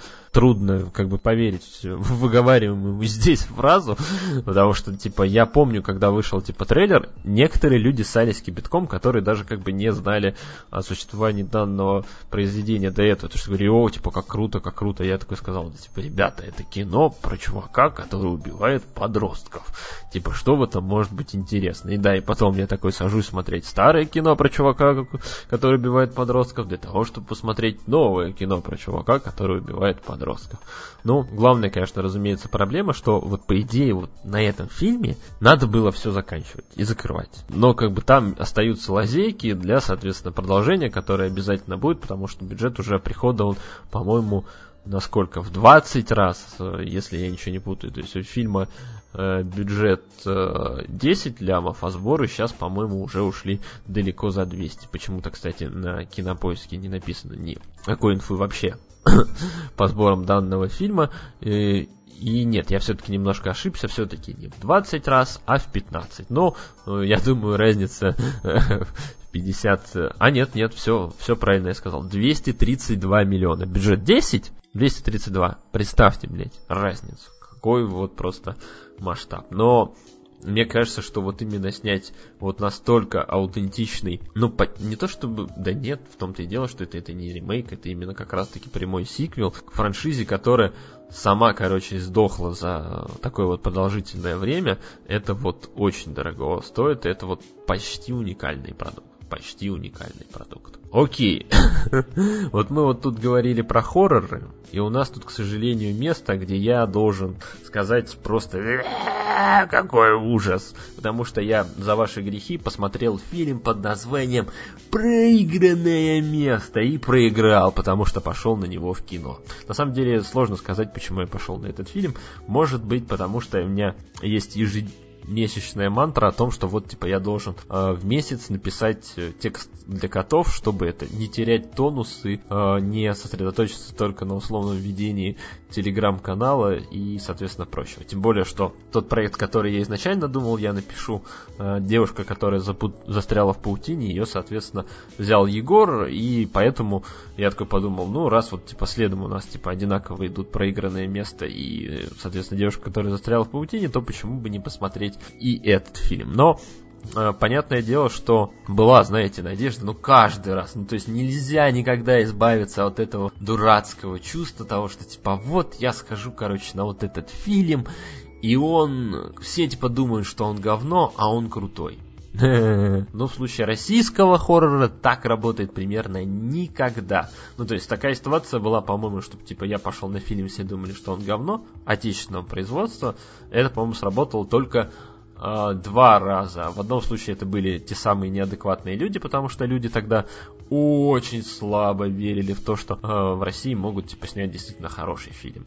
А, и, соответственно, второй -то фильм это была Дама Пик. Потому что э, все типа такие, да ну, какая-то типа шляпа, про театр и все такое. Я помню, что там только, по-моему, Уткин что-то в Твиттере писал, что типа он сходил на премьеру этого фильма, это типа классное такое кино, а мне очень понравился трейлер, я подумал, что из этого может выйти что-то любопытное. И так, так и оказалось. Но проигранное место это, к сожалению, не любопытное кино. Это а, ну да, опять тот самый слэшер, который вот опять попытка перенести американские реалии на отечественную почту, который, соответственно, на этой самой почве гибнет и никуда, соответственно, не произрастает. Вот все вот эти ростки хорошего, ну даже не знаю, самобытного ужастика подмосковного, которые на самом деле реально у этого фильма были. Ну, представьте, ну это же классная идея. Городская легенда или страшилка про то, что типа в вашем кинотеатре под названием «Победа» или «Родина». Ну, кинотеатр «Родина», скорее всего, в вашем кинотеатре есть, если вы живете не в Москве и Питере. Потому что в Питере-то кинотеатр точно есть. А, ну и, соответственно, «Родина» самое распространенное название было для кинотеатров. Да. И представляете, что там есть, типа, специальный ряд, специальное место, на которое, если ты сядешь, умрешь. И ты такой, как бы, а как это работает? Да, но в случае, как бы, проблема проигранного места заключается в том, что работает это примерно никак. Там, короче, рассказывают про друзей школьников, которые на самом деле, как это часто, короче, так и бывает, представляют собой очень разношерстную компашку, которая, я бы так сказал, не представляют из себя на самом деле, короче, друзей и людей, которые как бы заботятся, им интересны друг друге э, эти люди. Ну, то есть, вот знаете, как обычно это бывает раньше, когда ты, типа, в школе у вас, типа, есть э, компания, вы формируете такой целый состав, вы, типа, любите, конечно, друг друга подъебывать, но, как бы, по факту, обычно вы за себя и друг друга горой. В фильме это, короче, какая-то разношерстная свора людей, которые, как я писал у себя в рецензии, являются, короче, проблемой нашего генофонда и будущего страны. Типа, ни в коем случае, типа, ни за что бы на свете не хотелось посмотреть, во что могут вырасти данные люди. Ну, то есть, эти товарищи, короче, никого не жалко, они берут во время, соответственно, уроков физкультуры, где им, соответственно, нужно бежать кросс, э, сбегают, соответственно, в кино. До этого они клянутся в том, что, типа, они так любят смотреть фильмы, э, что, типа, так здорово смотреть кино, и, типа, очень ужасно, когда, типа, кто-то тебе мешает, соответственно, смотреть кино, типа, светит экраном в телефон или, там, типа, громко разговаривает. И они идут на сеанс непонятно какого-то фильма и ведут себя как то самое, короче, невыносимое быдло, с которым я, типа, воюю все время за тишину во время просмотра. А, и, соответственно, кого-то из этих людей берут и убивают. И такой, ну, как бы, карма, сука. Все как бы произошло, типа, как должно было произойти. Причем, как бы, убивая там, типа, условно парня, который этого ни капли не заслуживал, возлюбленного главной героини, э, там, типа, знаете, протягивают, короче, проволоку на, на его пути на проселочной дороге, ему, типа, отрезают голову, прям как в фильме «Соучастник» с Майклом Фасбендером и Брэдом Питом. Только там, типа, была прям такая стальная, такая хорошая, а там какая-то кустарненькая такая. И, типа, бац, ему, короче, голову отрезал. Ну, ни хера себе, как как удачно так придумали. Прям вообще отлично. А, и, соответственно, за этими героями наблюдать вообще никакого смысла и интереса нет. Снято все как бы достаточно довольно-таки ужасно. А, никакой типа толики самоиронии фактически нет. Ну, то есть там только в двух местах она прослеживается, потому что там типа начальная сцена фильма, это там типа сидят, короче, подростки и рассказывают типа, короче, истории в духе программы Блев Клуб. Когда, типа, знаете, тебе достается, короче, карта карта какой-то определенной масти, и ты должен рассказать историю, которая является правдой или неправдой. А, и, соответственно, там а, рассказывает, типа, чувак, ну вот прям вот, знаете, классическая история у костра, что, типа, ехал, типа, это мужик со своей бабой возле кладбища, в машине играло радио, типа, девушка активно подпевала, а мужик потом такой, типа, не, надо, типа, выключить радио, иначе, типа, мертвые проснутся, нельзя их, типа, беспокоить. Они ссорятся из-за этого с девушкой. Потом мужик, короче, уже почти минуя кладбище, решает, короче, отта, чтобы девушка на него не дулась, включить обратно радио. Девушка лезет, короче, ему делать минет, э, играет в этот момент какая-то музычка, с одной могилы такой, типа, такой поднимается какой-то ветер, а внезапно за мужиком едет какая-то другая, короче, машина, из нее высовывается байкер с лицом, как, как в фильме Мэнди, байкеры были практически и с бензопилой, а, а чувак в этот момент так, типа, выставляет, типа, руку вперед, типа, проезжай, чувак, я тебя вперед пропускаю. И этот парень, проезжая мимо него, отрезает ему, короче, с кровищей и кишками руку нахер. И так появляется надпись «Проигранное место». Я такой, отличное начало, что будет дальше? Дальше будет скука, страдание, невыносимый саундтрек и невероятно отвратительная игра взрослых, на фоне которых дети внезапно просто люди, которым стоит дать награды на различных фестивалях. Ну вот если вот прям вот так сравнивать потолок как бы, и как говорится, плинтус, то как бы вот примерно так организована игра э, любых лицедеев в данном произведении. Э, интересно, ну как бы вот мне стало в какой-то момент, только когда там появилась, собственно, сестра Анна Михалкова, ну, имеется в виду сестра режиссер Ши, потому что фильм сняла та самая Надя из первых утомленных солнц, попросила очень много денег на этот у фонда кино. Фонд кино и зачем-то эти деньги выделил, хотя как бы идеи-то хорошие в этом фильме не прослеживалась. Э, и, соответственно, там вот в какой-то момент появляется э, люди в погонах, которые типа пытаются разобраться, и как-то ты вот начинаешь смотреть уже на это все э, зрелище с их точки зрения, и она кажется тебе какой-то такой отстраненно похуисткой, но при этом как бы смешной. В том смысле, что там Анна Михалкова, она типа беременный исследователь и скоро типа в декрет уходить, а типа второй ее напарник это, соответственно, Алексей Дикин, который типа такой иронично все это комментирует. Ну, фактически в этот момент, знаешь, понимаешь, почему типа предыдущая работа, собственно, сценарная этих э, братьев Пресняковых, это была картина, изображая жертву. И как поэтому, как только там появляются условные менты, сразу же как бы произведение начинает играть хоть какой-то краской жизни. Он там типа шутит, о, смотрите, это сейчас будет прям как из фильма, типа «Девственницы самоубийцы», когда там типа на вечеринке одна типа девушка прыгнула, короче, это на колье и типа умерла. Это на него такая смотрит, ты что, типа ебанутый? В этот момент ты сразу же понимаешь, что этот человек и есть тот самый убийца с проигранного места. А кто не понял, очень-очень жаль. И когда ты понимаешь, что типа убийца является сотрудник органов, ты в этот же момент начинаешь пытаться понять для себя, а как, блядь, и работала его замечательная легенда о проигранном месте. А знаете, кстати, почему он убивал людей, которые садились на проигранное место? Потому что он в детстве, в советском еще прошлом, ходил с мамой на проигранное место. Не на проигранное место, а кино. И, соответственно, мама спасла от смерти, ну, то есть от грузовика, двух, короче, школьничков, которые играли, соответственно, на проезжей части, но она как-то их очень интересно спасла, что э, сама, соответственно, оказалась под колесами и погибла. И у ребенка осталось только на руках э, вот эти самые два билета на сеанс. И он, соответственно, старался, когда ходить в кино, всегда покупал э, как бы билеты на это все время место, потому что чувствовал ее присутствие, когда смотрел фильм в данном кинотеатре. И получается фактически, что каждый раз, когда на сеансе он типа не мог купить на этот сеанс э, билет, если оно типа было занято, он типа очень воспринимал это как свое личное оскорбление. А если типа те люди, которые сидели еще и вели себя плохо, то им как бы очевидно было преднаписано подохнуть. Ну, как бы, с одной стороны, парень делал хорошую работу. Потому что, типа, он убирал из кинотеатров нерадивую аудиторию, которая недостойна ходить, соответственно, в фильмы на просмотр и, на, и смотреть э, разные произведения. Но, господи, как все это подано на фильме, как там много всех вот этих ужасных страданий, плохой актерской игры и всего остального. Как это все скучно и невыносимо смотрится.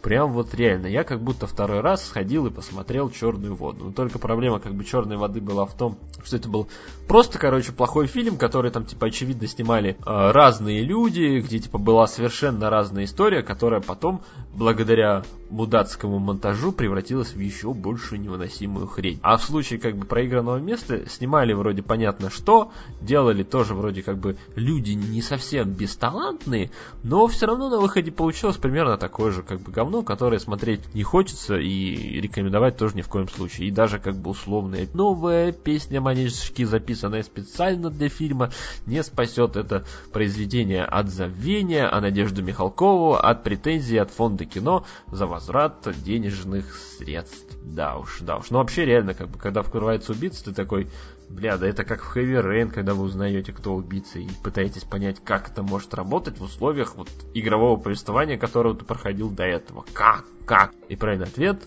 жопой об косяк. Ну ладно, на самом деле хочется закончить все-таки не чем-то таким отвратительно плохим, а то у меня, как обычно, типа, фильм говно, нахера я потратил на это время, до новых встреч, услышимся через месяц.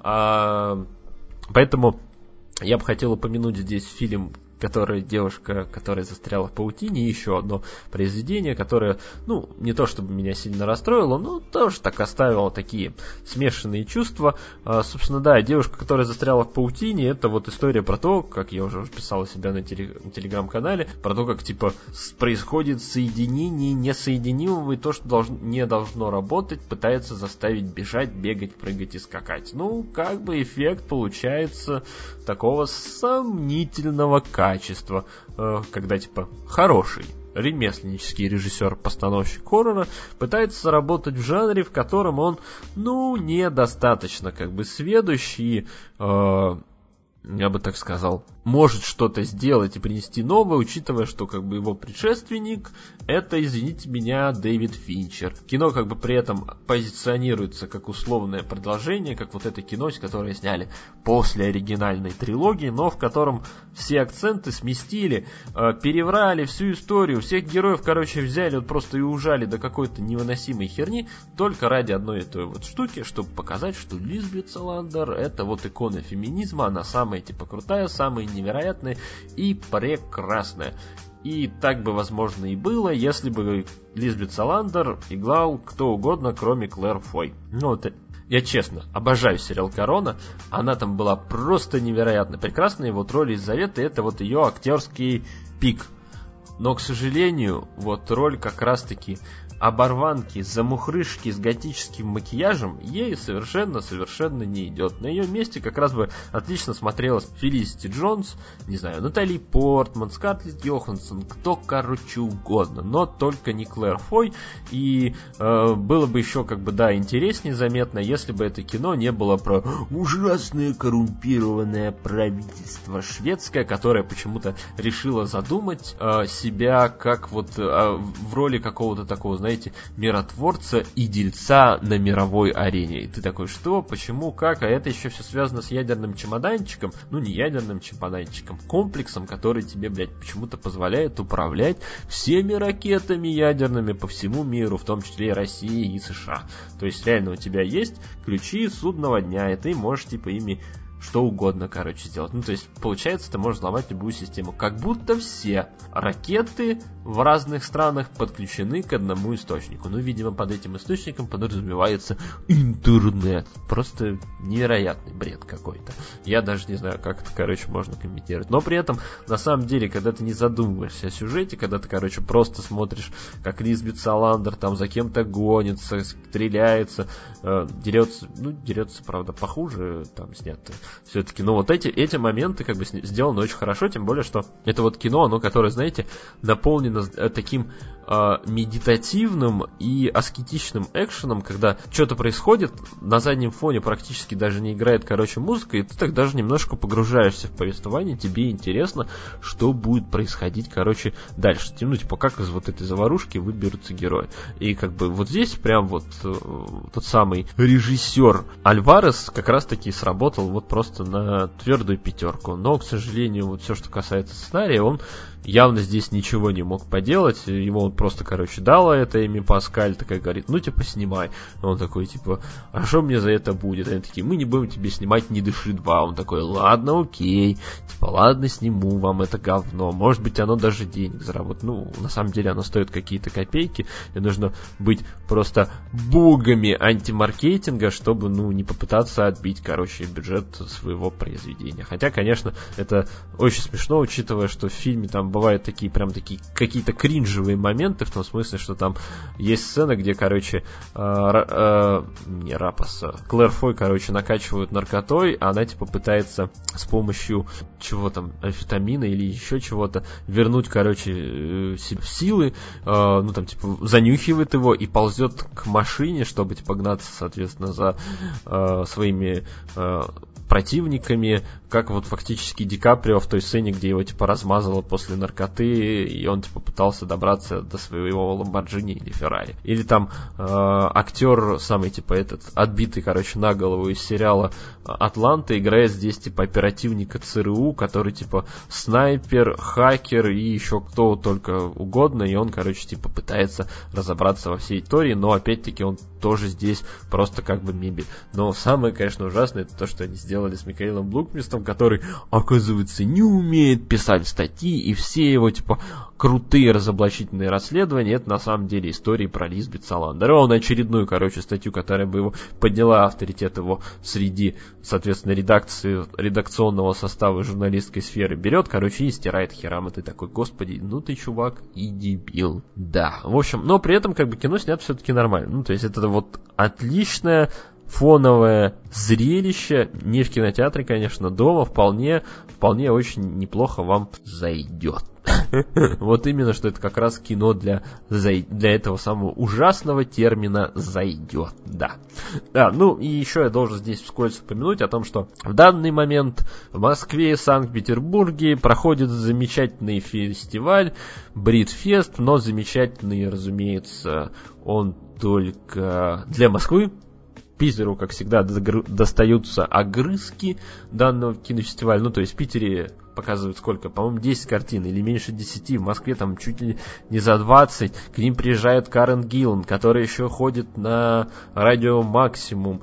И там рассказывает про доктора Кто и про то, как здорово типа, снимать свой собственный фильм. Да. А, ну и в итоге я вот единственное, на что смог сходить, из э, представленного многообразия, соответственно, лент, это, соответственно, на кино под названием «Правила бойни». В оригинале оно называется «Slot House Rules». Да, да, и это тот самый, короче, проект, э, который вроде как бы, по идее, э, все вроде как бы говорили, что курирует Саймон Пэк и Ник Фрост, но они курируют его исключительно как продюсеры. Я почему-то был уверен, что они являются еще и, соответственно, со-сценаристами, но, к сожалению, это наглая ложь, которую почему-то я в своем собственном сознании как-то создал. В общем, э, это кино э, такой легкий, короче, трешачок про общественное расслоение. Ну, то есть там история про то, как типа парень из обычной, соответственно, семьи э, попадает в элитную аристократическую школу закрытого типа, которая там находится в нескольких часах езды от Лондона, из которой типа выходят впоследствии там видные, короче, деятели политические, премьер-министр и прочие, соответственно, товарищи. Э, и тут, короче, он приходит к ним посреди семестра, потому что там внезапно освободилось место, поскольку один из учеников повесился. А, и, соответственно, выясняется ужасная вещь,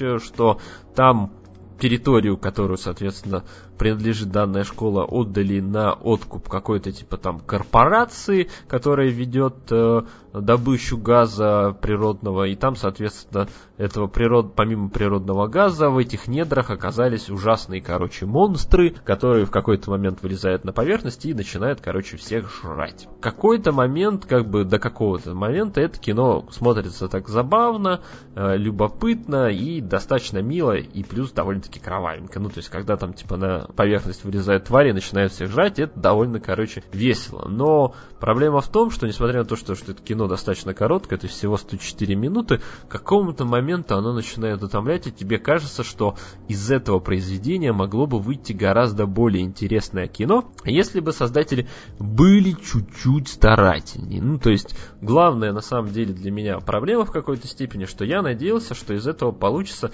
ну, такой не анти-Кинсман, ну что-то в этом духе, в том смысле, что, ну там, типа, главный герой не становится шпионом, но вот он, типа, из простой семьи, но при этом он, типа, достаточно сообразительный, чтобы там э, на всяких э, уроках э, производить э, классные действия и типа в, в, в экстренной ситуации не вести себя, короче, как какой-нибудь идиот. Но, к сожалению, это вот кино все-таки оказалось не про типа разные слои, а вот просто такая обычная трэш-ужастиковая комедия, где, короче, героям часто отгрызают ноги, руки, э, в экран, короче, льется куча крови, есть, разумеется, парочка типа случайных смертей, э, симпатичные девушки оголяются до нижнего белья, нормально, в принципе. Но я бы сказал, что я бы ничего на самом деле не потерял, если бы э, не смотрел данное кино. Ну вот как-то так у меня получилось. Мой, конечно, приятель, который, собственно, позвал данное кино посмотреть, он сказал, что ему все понравилось, он получил все, что хотел,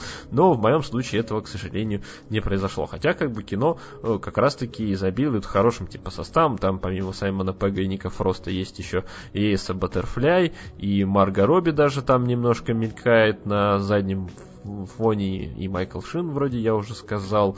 И, в общем, да, ну, тоже так, так то самое, короче, фоновое кино, которое вы можете включить для группы людей, собравшихся у вас дома. То есть вы особо не будете задумываться о том, что там происходит. Ну, такие скажете, ну, кино и кино, ну, как бы. Но Хотелось бы, чтобы к нам чаще выходили произведения, про которые я мог бы распинаться, как, не знаю, про Хэллоуин, или того же самого Человека на Луне, ну или ту же утоил. А на этом у нас, пожалуй, сегодня все, потому что я что-то вижу, что вот уже три часа прямо перед нами замаячили, и мы все это наговорили именно как раз благодаря тому, что очень много времени посвятили тем самым сериалам и фильмам, которых, я надеюсь, в следующем выпуске будет тоже очень много, а еще там будет очередная порция лайфстайл рубрики о том, что где посмотреть э, и походить. Так что не переключайтесь, Подписывайтесь на Patreon. Че вам, жалко одного доллара, что ли, для того, чтобы получить нормальную, не ужатую версию звука, а нормальную, качественную версию звукового файла, который, типа, не будет у вас крашиться на плеере э, и крошиться и звучать слишком глухо. Э, в общем, э, до новых встреч. Э, пока-пока. Берегите себя, не хворайте и это, денежку мне несите. Пока.